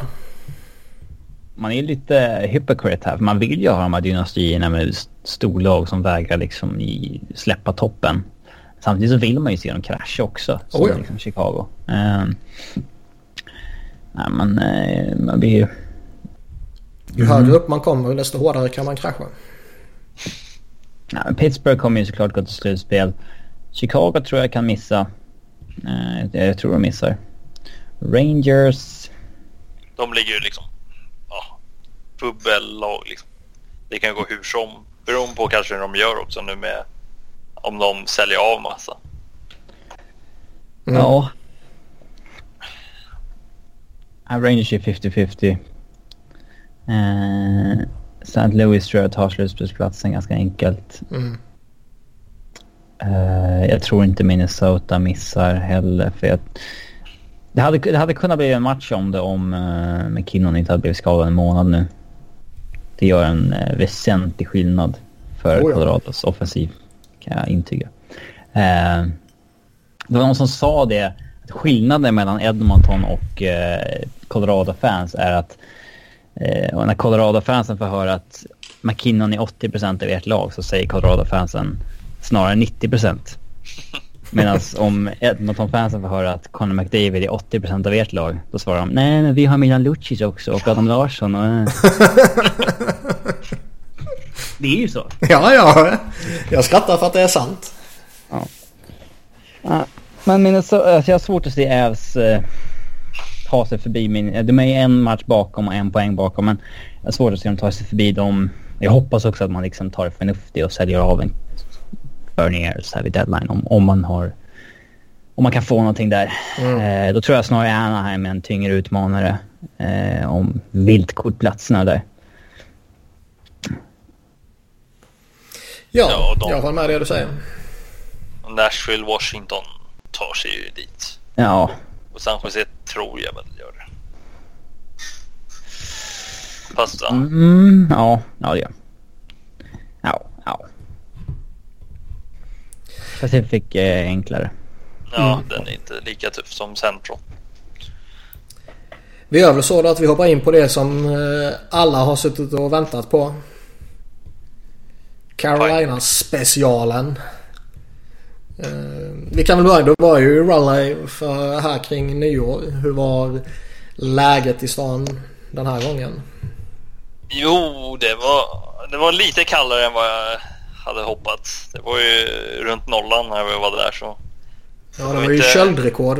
Jag var ju i Buffalo och då hörde jag en massa köldrekord nere i eh, vad heter den? Durham eller Durnham? Jag minns aldrig. Dur ja, Durham. Mm.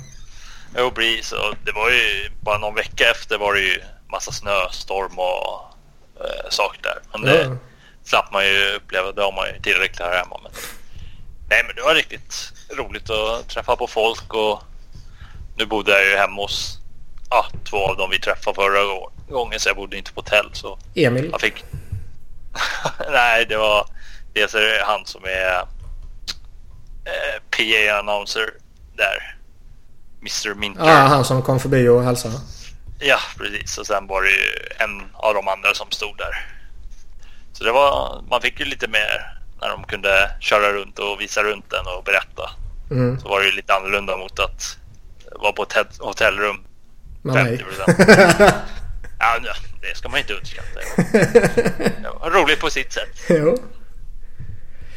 Eh, nu har jag redan glömt vilka matcher det var du tittade på. Det var Carolina mot Pittsburgh och Carolina mot Montreal. Vinst båda matcherna. Och hur... Eh, vad heter det? Hur var stämningen i arenan? Fanns det något folk? Ja, det var 16 000 och 18 000 tror jag de två matcherna. Så det var ju nästan fullsatt. Och det var liksom... Det var ju precis där 27 29 efter jul så det var ju mitt i så här holidays liksom. Mm. Så det är väl lite förståeligt att det var kanske extra, med extra mycket folk där jämfört med kanske om man gått en vanlig vardag Mm. i november eller så. Så det var ju kul och dessutom att det blev vinster så blir det ju ännu lite bättre. Eh, Tom Dundon är ju ny ägare. Hade... Men det blev väl klart efter du hade varit där va? Ja, det var ju klart ja, precis i mitten av januari där, två veckor efter jag var där. Var det något tugg eh, så om det när du var där eller? För det är en rätt stor grej och det har ju hänt lite grejer sen han tog över. Ja, precis. Alltså, det var ju... Det var ju... De eh, pratade ju på det här Governors meeting i början av december presenterades ju London så liksom det var ju prat redan då och ja, verkade ganska klart att han ändå skulle ta över men han tog över officiellt då för några veckor sedan så och sen ja, han har ju liksom ja, jag har ju bara upplevt Carmanos tiden nu sen 2011 och 2012 och ja, han har ju nästan aldrig lagt sig i själva laget och alltid varit i bakgrunden och aldrig varit nere på matcher. Och Mm. Nu kommer istället Tom Dundon in och är på alla matcher och direkt börjar med merchandise och erbjudanden och liksom det är en annan närvaro som gör att man ändå känner liksom äntligen någon som ändå bryr sig om laget. Carmanos har alltid varit ja, inte spenderat några pengar och väldigt anonym och så nu får man istället in någon som verkligen visar att han vill något, någonting med laget och att han är beredd att göra saker för att det ska gå bra. Ja, jag såg de ville ju trycka ner publiken eh, på de lägre sektionerna. Att oavsett vilken biljett man hade så skulle man gå ner dit och sätta sig i någon match. Och han har gjort om spelarnas väg in på isen så att de går förbi supportrar nu typ. Ja, precis. Liksom, ja, det där med nedre etage var ju matchen mot Ottawa förra veckan när ja, det pratades väl om att det skulle bli typ 10 000. Och istället för att ha en så här, utspridd arena med lite tråkig stämning så sa han det att alla som har biljett får liksom ta nedre etage om i alla fall fyller det och kan förbättra stämningen. Och sa det är ju inte säkert att det kommer fortsätta men han vill i alla fall prova och liksom se hur det går. Och, Mm. Eh, sen han har ju han har ju direkt börjat på bygge på en ny träningsarena efter att Carolina haft den sämsta träningsarenan i hela NHL. Vi Flera år. åkte ju förbi den när vi var där. För fan Ja, ja jag, jag var inne i den nu under den här resan och det var liksom typ våran ishall här hemma i Åkersberga är ju typ bättre än vad den är. Så det liksom kan ju bara bli bättre. Och han snackade om att han vill ha en ny jumbotron som går från typ blå linje till blå linje. Typ en sån som finns i Tampa. Mm. Och, ja, så det är liksom... Det är ju någonting hela tiden nästan man ser som han... Han har ju börjat sälja Hartford-tröjor också i shoppen. Efter att Carmanos har förnekat dess existens sen ja, de flyttade för 20 år sedan. Mm. Hur ser man på det i, i stan så att säga och hur ser du på det? Alltså, jag kan inte påstå att jag har direkt... Jag var liksom inte... Jag var knappt född när de flyttade från Hartford. Mm. Så jag har inget direkt liksom, minne så, men alltså, folk har ju inget problem med att... Vad heter det? Liksom, det är ändå därifrån laget kommer och det finns ju andra lag som ändå Minnesota eller Dallas har vi gjort så med liksom Minnesota North Stars och liksom visst man behöver ju inte överdriva med att kanske spela matcher och så men man ska ju ändå ha någon sorts kännedom om att var man kommer ifrån och så liksom att det säljs tröjor eller kepsar eller lite sånt. Inget fel med det känner jag. Mm. Även om säkert som alltid kommer liksom eh, de gamla Hartford supporten kommer ju ta illa upp med all säkerhet och det har man ju redan sett. Men det är ju inte så mycket att göra åt det. Vad ser man några andra förändringar eller någonting i, i framtiden nu när eh, han har klivit in? Han har ju committat sig på att behålla laget i Rally i alla fall. Ja, precis. Och, alltså, han har ju sagt det att uh, han är beredd på att till exempel för, ta förlust i liksom, ekonomiskt sett för att förbättra laget och han kommer vara redo att till exempel om det kommer någon stjärna på free agency att liksom gå hårt efter honom. Medan med Carmano så var det ju alltid att det var så här någon budgetvärvning om det ens var någon värvning under första juli. Så Fast han gick ändå med på att köpa ut uh, Alexander Semin. Ja, och det är väl... Det trodde jag nog aldrig han skulle göra. Så det kom ju lite som en chock, men... Nej, annars har det... Alltså, annars har det alltid varit lägsta capiten ligan. Aldrig några liksom, utsvävningar och så. Nu känns det ändå som han är beredd och han vill ju att liksom, laget ska vinna och vara med och utmana och det är ju väldigt svårt om man inte betalar och ens ger laget chansen att göra det. Nej, men det brukar ju gå hand i hand. Ja, precis. Det är liksom vilka har lägst happy? Det är ju Carolina och Arizona och man ser ju hur det går för mm. de lagen. Man måste ändå vara beredd att spendera för att kunna ta sig någonstans. Nu ligger man ändå kring eh, slutspelsstrecket här nu när vi spelar in den här på... Eh, vad är det då? Onsdag.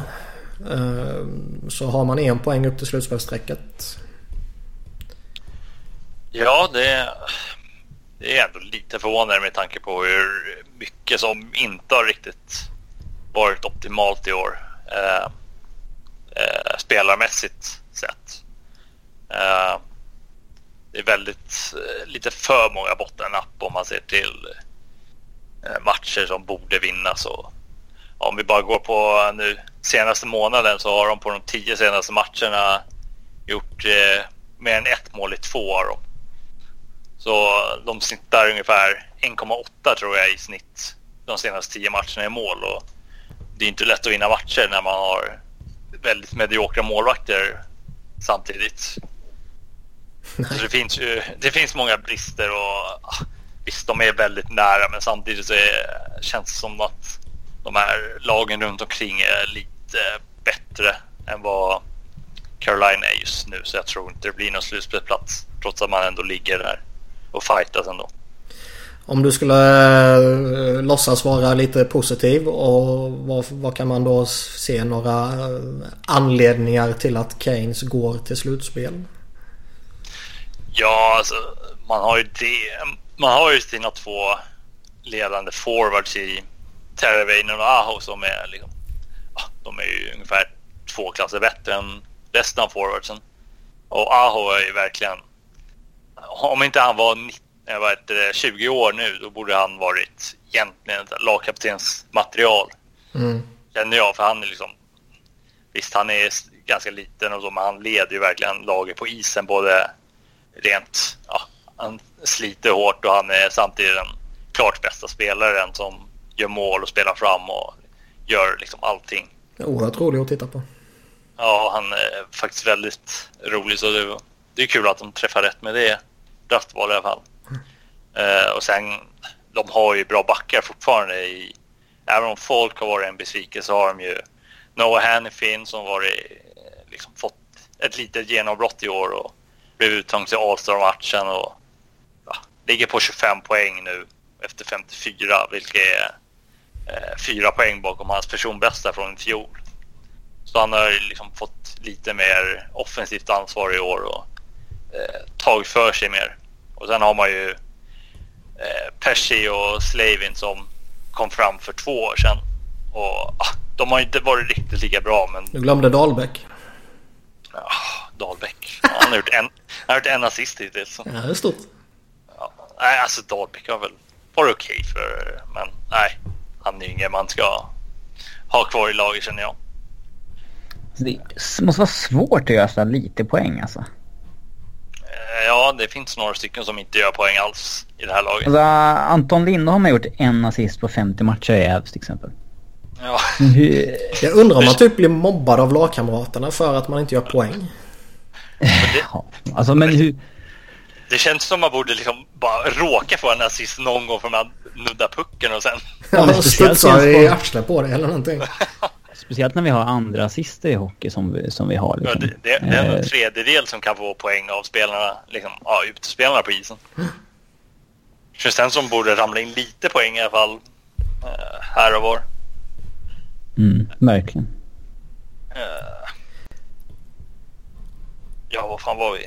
Backen, ja, Slavin Pesci har varit inte lika bra men de får ju samtidigt spela nästan de liksom alltid mot motståndarnas bästa spelare och lyckas ofta göra det bra men det finns väl lite Mm. utrymme för förbättring. Båda två har ju, är inne på sista året på sina entry level kontrakt nu och har ju redan förlängningar eh, klara. Ja, precis. Att Pesh går in på strax över 4 miljoner från och med nästa säsong och eh, Slavin går in på 5,3. Ja. Hur ser du på eh, de båda förlängningarna nu när det har spelats några matcher? Nej, jag har inga problem alls med dem. Och liksom, visst, eh, de kanske inte ser jättebra ut nu, men om man ser till hur man spelar under sin NHL-karriär så är jag riktigt glad att de fick i alla fall Slavin till det priset på ett sjuårskontrakt. Mm. Men om man ser till över tid så kommer han lätt vara värd och skulle egentligen säkert kunna ha fått 6-7 om man, om man skrev kortare nu för att sen skriva nytt om två, tre år. Så jag- nej, jag har inga problem alls med de två kontrakten i alla fall. Hur har eh, Fleury skött sig denna säsongen? Han var ju, ja, gå tillbaka något år eller två eller tre så var han ju väldigt hypad. Men sen känns det som att hans namn har försvunnit lite från snacket. Ja, alltså. Det, det draftvalet ser inte lika bra ut nu som det gjorde med tanke på att han valdes som nummer sju och de två valen efter var William Nylander och Nikolaj Ehlers. Så de hade man ju hellre haft. Men om man ser till hur Carolinas backsida såg ut då, då hade de ju ungefär Justin Falk, André Sekera och, och sen ingenting för då Hannifin kom ju, blev ju draftad året efter och Slavin och Pesci var ju liksom college-spelare som ingen direkt trodde något om. Mm. Så han var ju egentligen så här draft for need. Även fast man egentligen inte ska ha det, som man kan säga här. Och han är liksom, han är en ganska anonym back sett så. Han gör inte så mycket väsen av sig. Har väl gjort lite så här rookie-missar som alla rookies typ gör. Uh, märks inte så mycket av i spel rent allmänt och har väl har varit lite in och ut ur lagställningen där någon match när det har gått dåligt så har det varit lätt att speta han och ta in Klott Ahlbäck istället. Mm. Så, man kanske hade hoppats på lite mer offensiv men det kanske kommer liksom ju mer han växer in i ligan och blir bekvämare. Liksom. Ja, han har fortfarande några år på sig att utvecklas. Ja, eftersom det här är, eh, ja vad ska man säga, Svenskhatarpodden nummer ett. Så ska du få hata lite på Viktor Rask. ja, Vad har hänt med honom? ja det är svårt att säga. Eh, nu har jag ju sett lite bättre ut sista veckan än början på säsongen där han var helt katastrofusel och såg väl mer ut som en AHL andra linjespelare än NHL-spelare. Och ja, det var inte mycket sånt. Han åkte skridskor i slow motion och kunde inte ta emot puckar och eh, kunde inte spela defensivt. Så jag vet inte liksom. Och han fick ett nytt kontrakt för två år sedan. snart på 4 miljoner i sex år. Och nu är liksom folk som tycker man ska köpa ut honom, även om jag inte tycker man riktigt har nått den nivån än.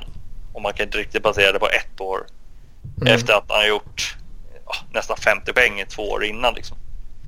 Eh, men det är klart, man hade ju hoppats på lite mer med tanke på att eh, Carolina har ingen så här eh, självklar stjärncenter så hade man ju hoppats att både han och Jordan Stahl skulle vara liksom bra andra center i alla fall så man får lite mer.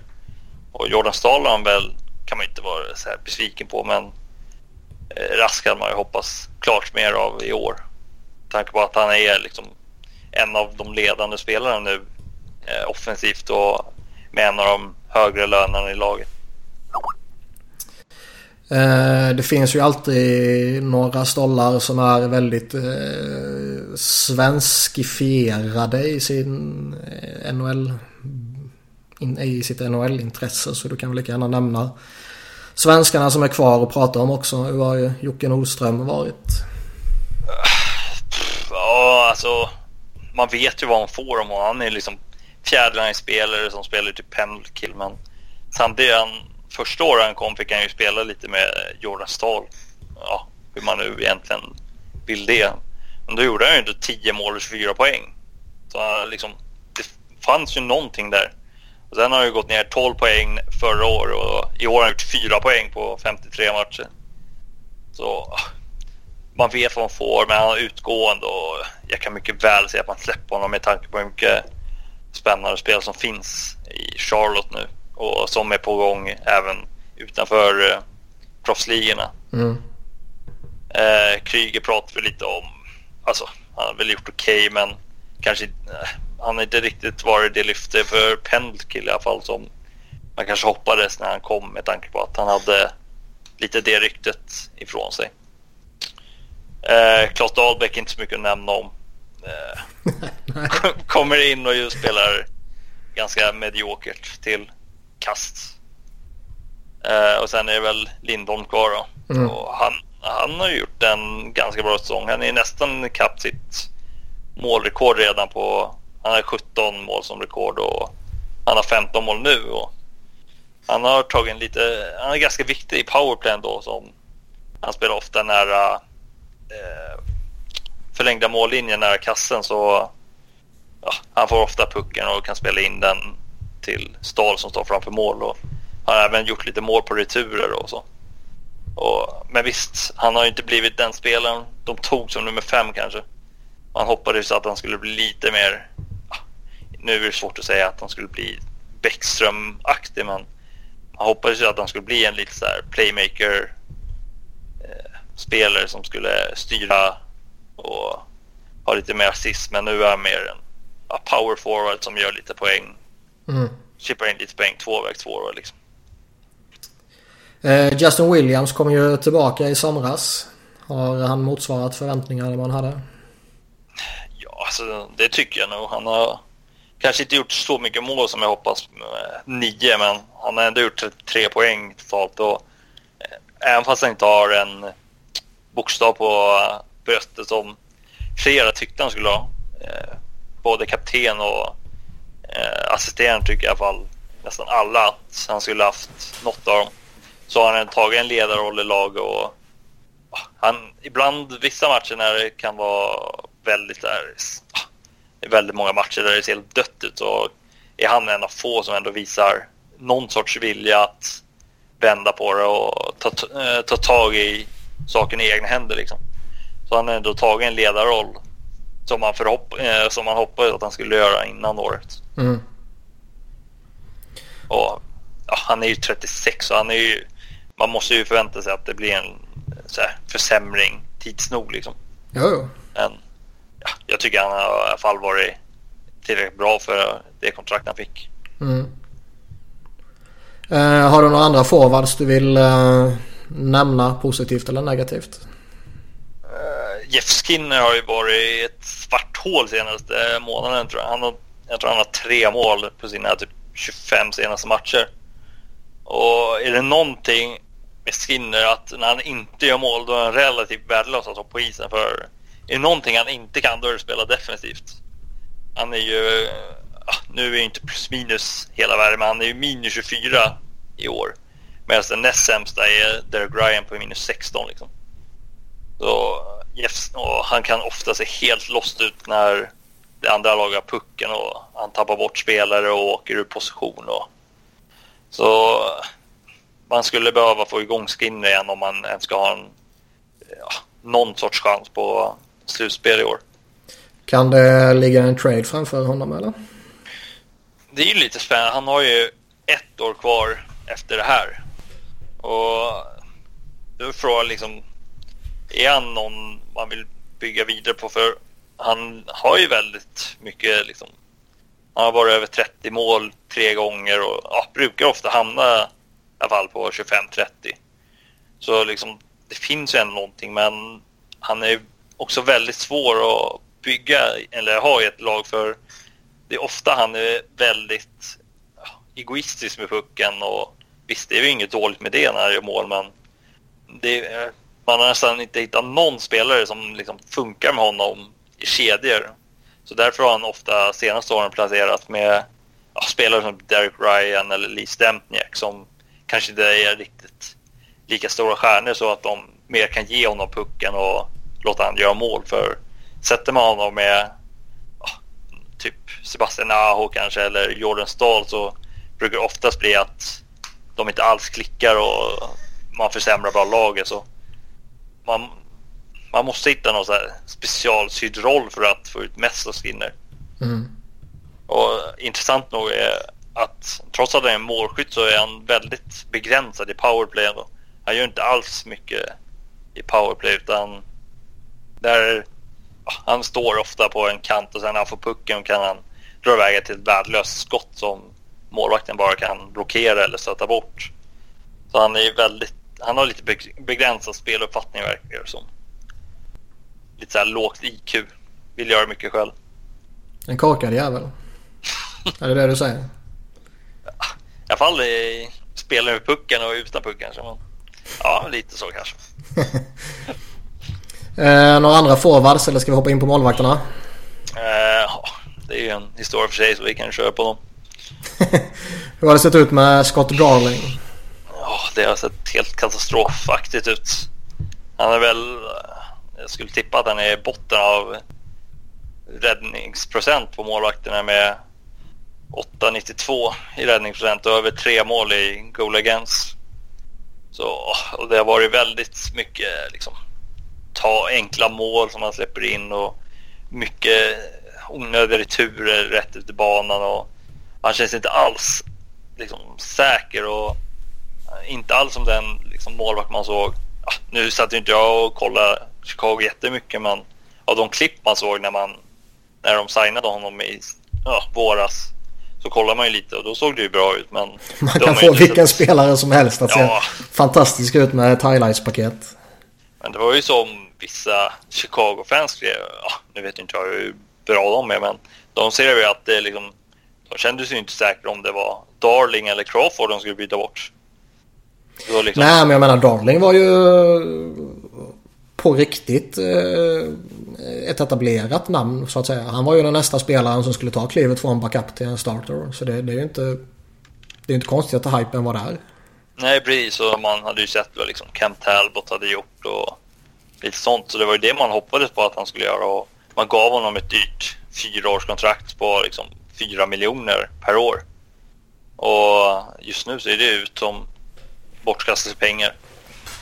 Det är, ju... är, det så att han eh, helt enkelt inte var redo? Eller eh, kan det vara att eh, det var en extrem omställning att gå till Chicago sätt att spela till Keynes sätt att spela så att han helt enkelt behöver en en inkörningsperiod och sen har han var lite snett och sen bara har det fortsatt. Så jag menar, ja, finns det alltså, hopp om att han studsar tillbaka? Det känns som det kan vara liksom en på, eh, flera olika av det du sa. Liksom. Dels, nu har han spelat 30 matcher och det mesta han tidigare spelade var 32. Så jag menar, han är ju inte van att ändå stå så pass många matcher som han skulle få göra som första målvakt. Så bara liksom för kroppen kan ju det vara en omställningsperiod som gör att det kräver lite tid innan han är klar. Och mm. Sen är det ju även som sagt med...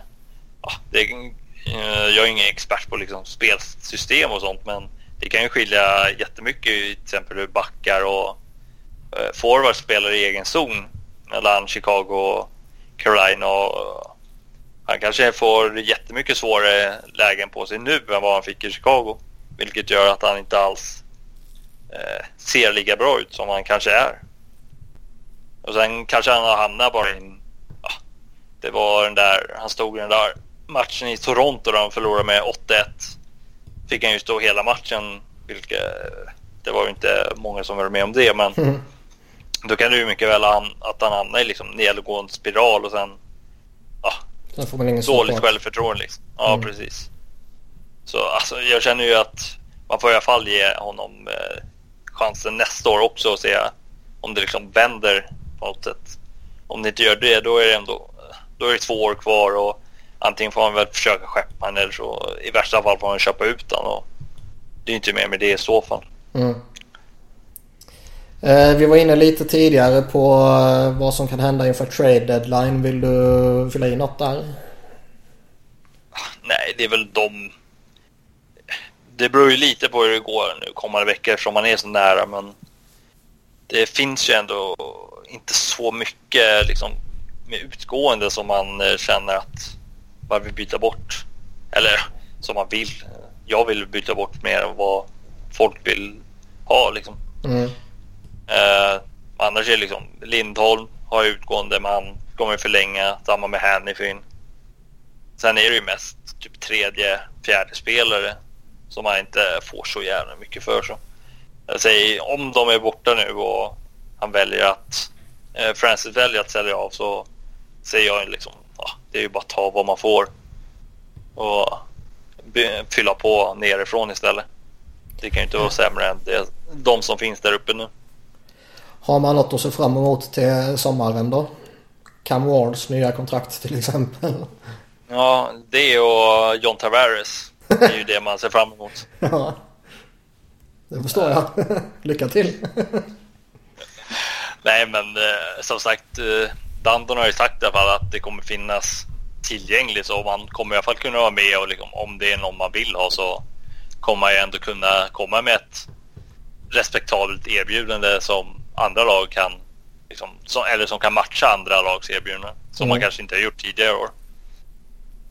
Så Sen beror det ju på vad som finns tillgängligt. Det kanske inte finns något mer roligt än Evander Kane och hur spännande, det vet ju inte om hur spännande det är att ta in.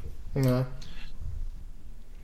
Hur ser du på coach och GM då? Bill Peters, head coach och legendaren Ron Francis, GM. Ja, det har ju börjat växa lite så frågetecken för båda dem. Eh, speciellt Bill Peters med tanke på senaste tidens eh, katastrofinsatser om man ska kalla det så. Mm. Eh, det var ju speciellt eh, efter söndagens match på San Jose där han, ja, det hela laget såg dött ut och han sa ju det att eh, vi kan inte liksom, eh, vi kan inte spela det här laget på eh, tisdag mot Philadelphia eh, för det här var oacceptabelt. Då kände man väl så här, oh, då kanske det händer något där, någon trade eller folk kommer upp från Charlotte som ändå går ganska bra. Och, ja, de två ändringarna jag gjorde var ta ut Hayden Fleury mot Klas Dahlbäck och ta ut Marcus Kryger mot Phil Giuseppe som har gjort en poäng på 20 matcher i år. Och då liksom kände man bara, ah, då var det liksom samma sak som det har varit tidigare år. Det enda bytena som händer det är några fjärdeline-spelare och typ Fleury som går ut mot andra fjärdeline-spelare och då känner man liksom, ja, det liksom funkar ju inte. Och han nämnde ju det tidigt, ja, när han blev coach eh, för fyra år sedan att eh, han kommer liksom, om man spelar dåligt så kommer man bestraffa det med att man får spela mindre och mindre istid och så. Men den enda man har sett det var ju när Rask blev bänkad där tidigt på säsongen. Man känner ju liksom nu att ja, Justin Falk eller Skinner lätt hade kunnat fått någon match eh, att de får sitta på bänken eller på läktaren mm. eftersom de inte presterar. Men det är ändå bara eh, liksom, Kryger och Hayden Fleury som får flytta på sig. Så det känns lite så här tomma ord på det. Och det är väl han inte den första coachen att göra men då känner man ju att ah, och kanske han, han kanske har tagit laget så långt det går. Han har ju väldigt så här Mike Babcock inspirerat spelsystem och de brukar säga det att man kan ju bara spela inför ett sånt ett visst tag innan man blir liksom trött på det och det funkar väl så länge man vinner men problemet är att det här laget vinner ju inte någonting heller så de kan ju tröttna ännu fortare på det. Och mm. det känns väl nästan som det har kommit en gräns och det är, det är väl många som ser liksom, eller ser men som kanske ser att eh, Peters inom den närmsta framtiden om inte händer något kan bli sparkad. Och ah, bara för att liksom väcka laget och försöka få en effekt av det. Mm. Men, man ser ju liksom Pierre Gallan med Vegas. Det är ju liksom inget spektakulärt lag så, men han får ju ändå fungera så. Man ska väl inte liksom bara blamea spelarna för att det går dåligt, utan coachen har ju ändå ett ansvar. Och, uh, mm. ja, Ron Francis då har ju, Alltså, ja, ju, han har ju gjort ett bra jobb sett till liksom, förutsättningar han har, men samtidigt är det folk som velat att han ska kunna ta... Han har ju fortfarande inte gjort eh, eh, en så här player for player trade än på fyra år. Utan han har ju mest bara ja, stockpilat på picks och lite prospects. Och han sa ju förra sommaren att man eh, skulle gå hårt efter en första center med tanke på alla draftval som fanns. Eh, men sen hände, gick ju hela sommaren utan att det kom någon och då sitter vi med samma lag i år igen. Så.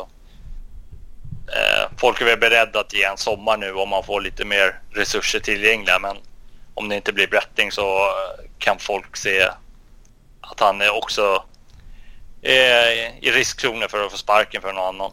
Mm. Så det är lite frågetecken där. Har de mer du vill uh, lyfta om Keynes? Nej, jag kan väl säga att alla borde köpa en tröja med nummer 91 till sommaren. ja. Uh, Robin, har du några visdomsord om Carolina? Nej, inte riktigt. Jag har nog sagt allt som går att säga. Ja. Uh, då gör vi väl så att vi rundar av Hurricanes uh, fokuset med att konstatera att idag är det faktiskt på dagen 15 år sedan Sami Kapanen blev bortbytt från Carolina till Philadelphia. Det är en fin spelare. Mycket, mycket, mycket, mycket fin. Vi har, vi har några spelare vi är överens om. Ja, gött att vi lyckas slura på er Pavel Brendel och Bruno Sanchak. Jävla skitspelare för en sån fin spelare. Det var trevligt. Eh, vi har väl några få lyssnarfrågor här som vi ska peta in. Vi får spara några till eh, nästa vecka igen. Men eh, ja, vad ska vi, ska vi hoppa in på den här eh, ta ut en All-Star femma med spelare födda samma årtionde. Från 60-talet till 90-talet och sen ranka dem. Den var ju rätt eh, svår tyckte jag att hitta en, eh, en bra sajt där man kunde se alla spelare kategoriseras upp dem ut efter födelseår. Ja, det känns väl lite klibbrigt. Det hittade har... ingen. Däremot kunde man ju hitta från 60 och 61 och 62 och år för år för år för år. Men 60-talet tycker jag väl är eh, Patrick Roy får man väl peta in i kassen. Han känns som ett ganska bra val. Uh, Ray Bork är född 60. Ray Bork och Paul Coffey får man väl ändå uh, hålla före Chris Chelios och Brian Leach typ. Ja, Ray Bork känns i alla fall tuff att ta bort och Coffey ja, han är ju given. Har ju, har ju sina kvaliteter han med. Så. Det känns som en bra backpar för 60-talet. Ska skjuta in att eh, Dominik Hasek utmanar ändå då lite om den platsen. Ja, han har jag glömt. Vadå, kör vi inte bara nordamerikan? Nej. Ja, exakt. Ja, fan han har jag faktiskt glömt. Uh, Ja, Hasek är ju bättre. Ja.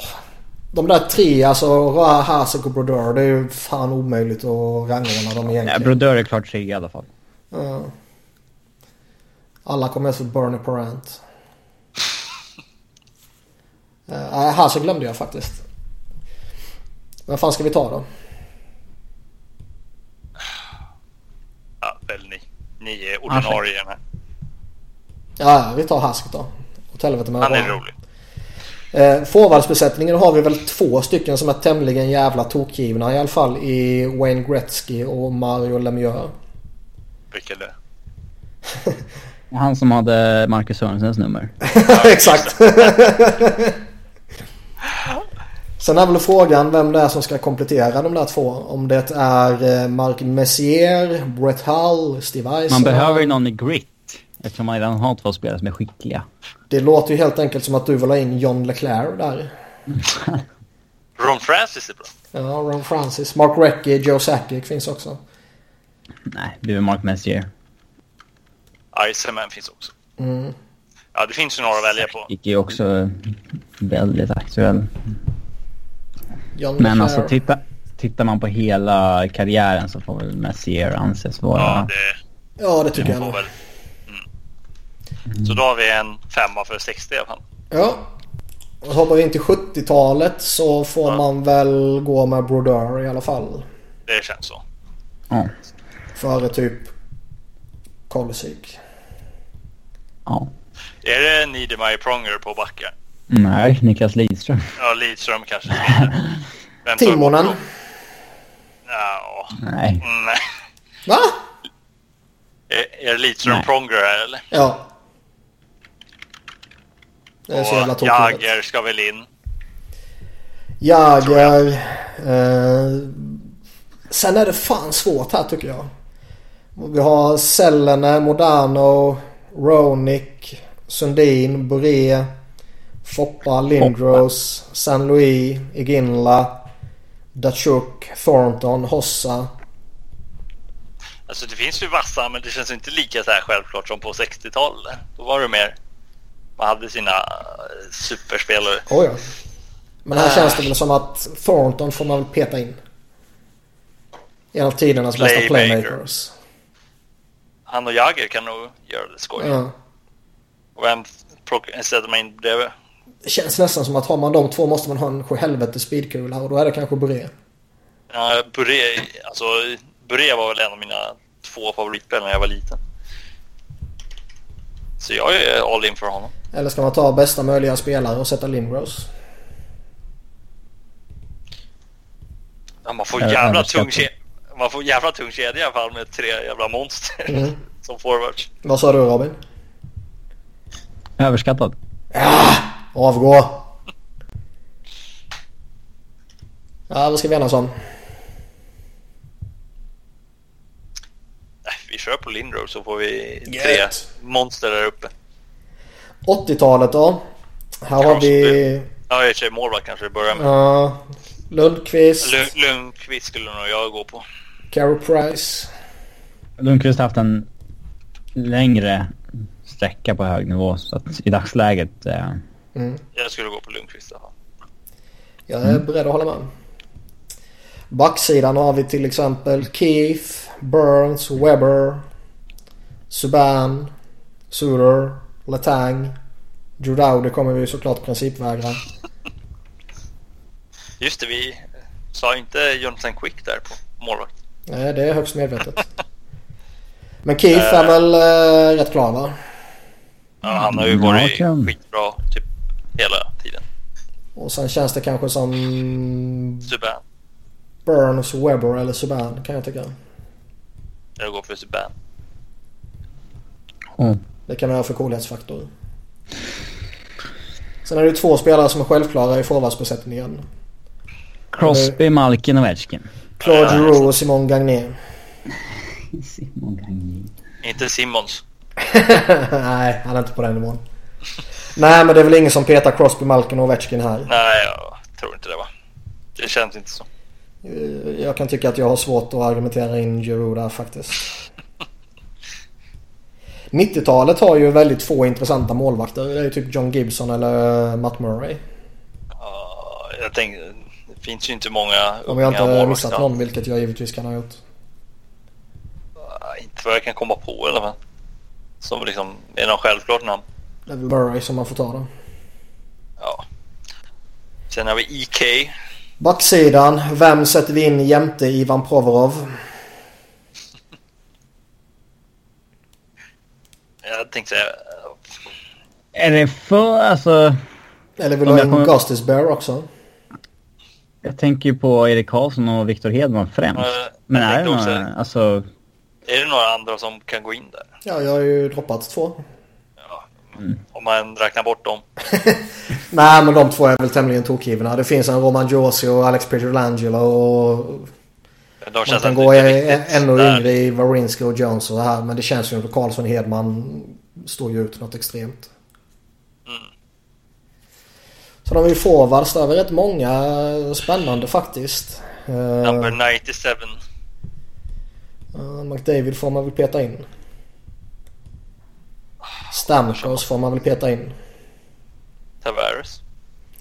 Vi har Tavares, vi har Tarasenko, vi har Kucherov, vi har eh, Matthews. Nolan Patrick. Patrik Line. Mm.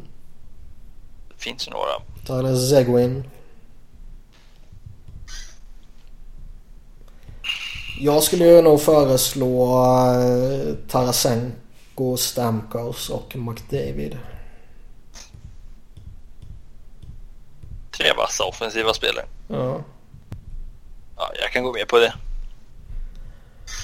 Och... Även om jag skulle vilja peta in Future Keynes John Tavares. Ja, exakt. Men det känns väl som att inget lag kan väl utmana 60-talslaget. Nej, det, det får vi. Det är liksom... Ja, Vad sa vi? Hasek, Bork, Coffey, Gretzky, Lemieux och Leclerc sa vi va? Messier va? Ja, okej då. Nej, det, jag tror nog de är etta va? Mm, de var solklara etta. Och när... Tvåa då? eh, Ja, det är svårt.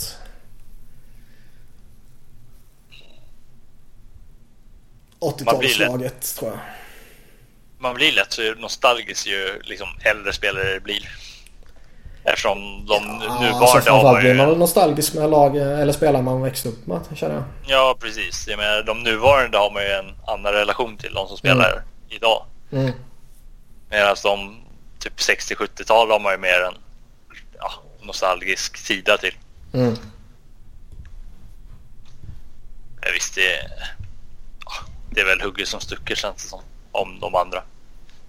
Ja, lite så känner jag. Eh, nu ska vi bara scrolla igenom Twitter och se om vi inte missat någon annan breaking news utöver Spice Girls Reunion Tour. Men det verkar inte ha hänt något. Så eh, vi kanske gör så att vi rundar av här. Om ni inte har något annat spännande att tugga om. Nej. Nej, det är bra för mig. Eh, Stort tack till Emil som ställde upp med lite kort varsel när eh, vi sparkade ut Sebbe från dagens avsnitt. Ja, det är Eh, bara roligt att vara med. Ja, gött gött. Och ja, tack till dig också Robin. Ja, ja. Du är välkommen tillbaka. Robin hänger med. Ja, den jäveln släpper vi inte ifrån oss.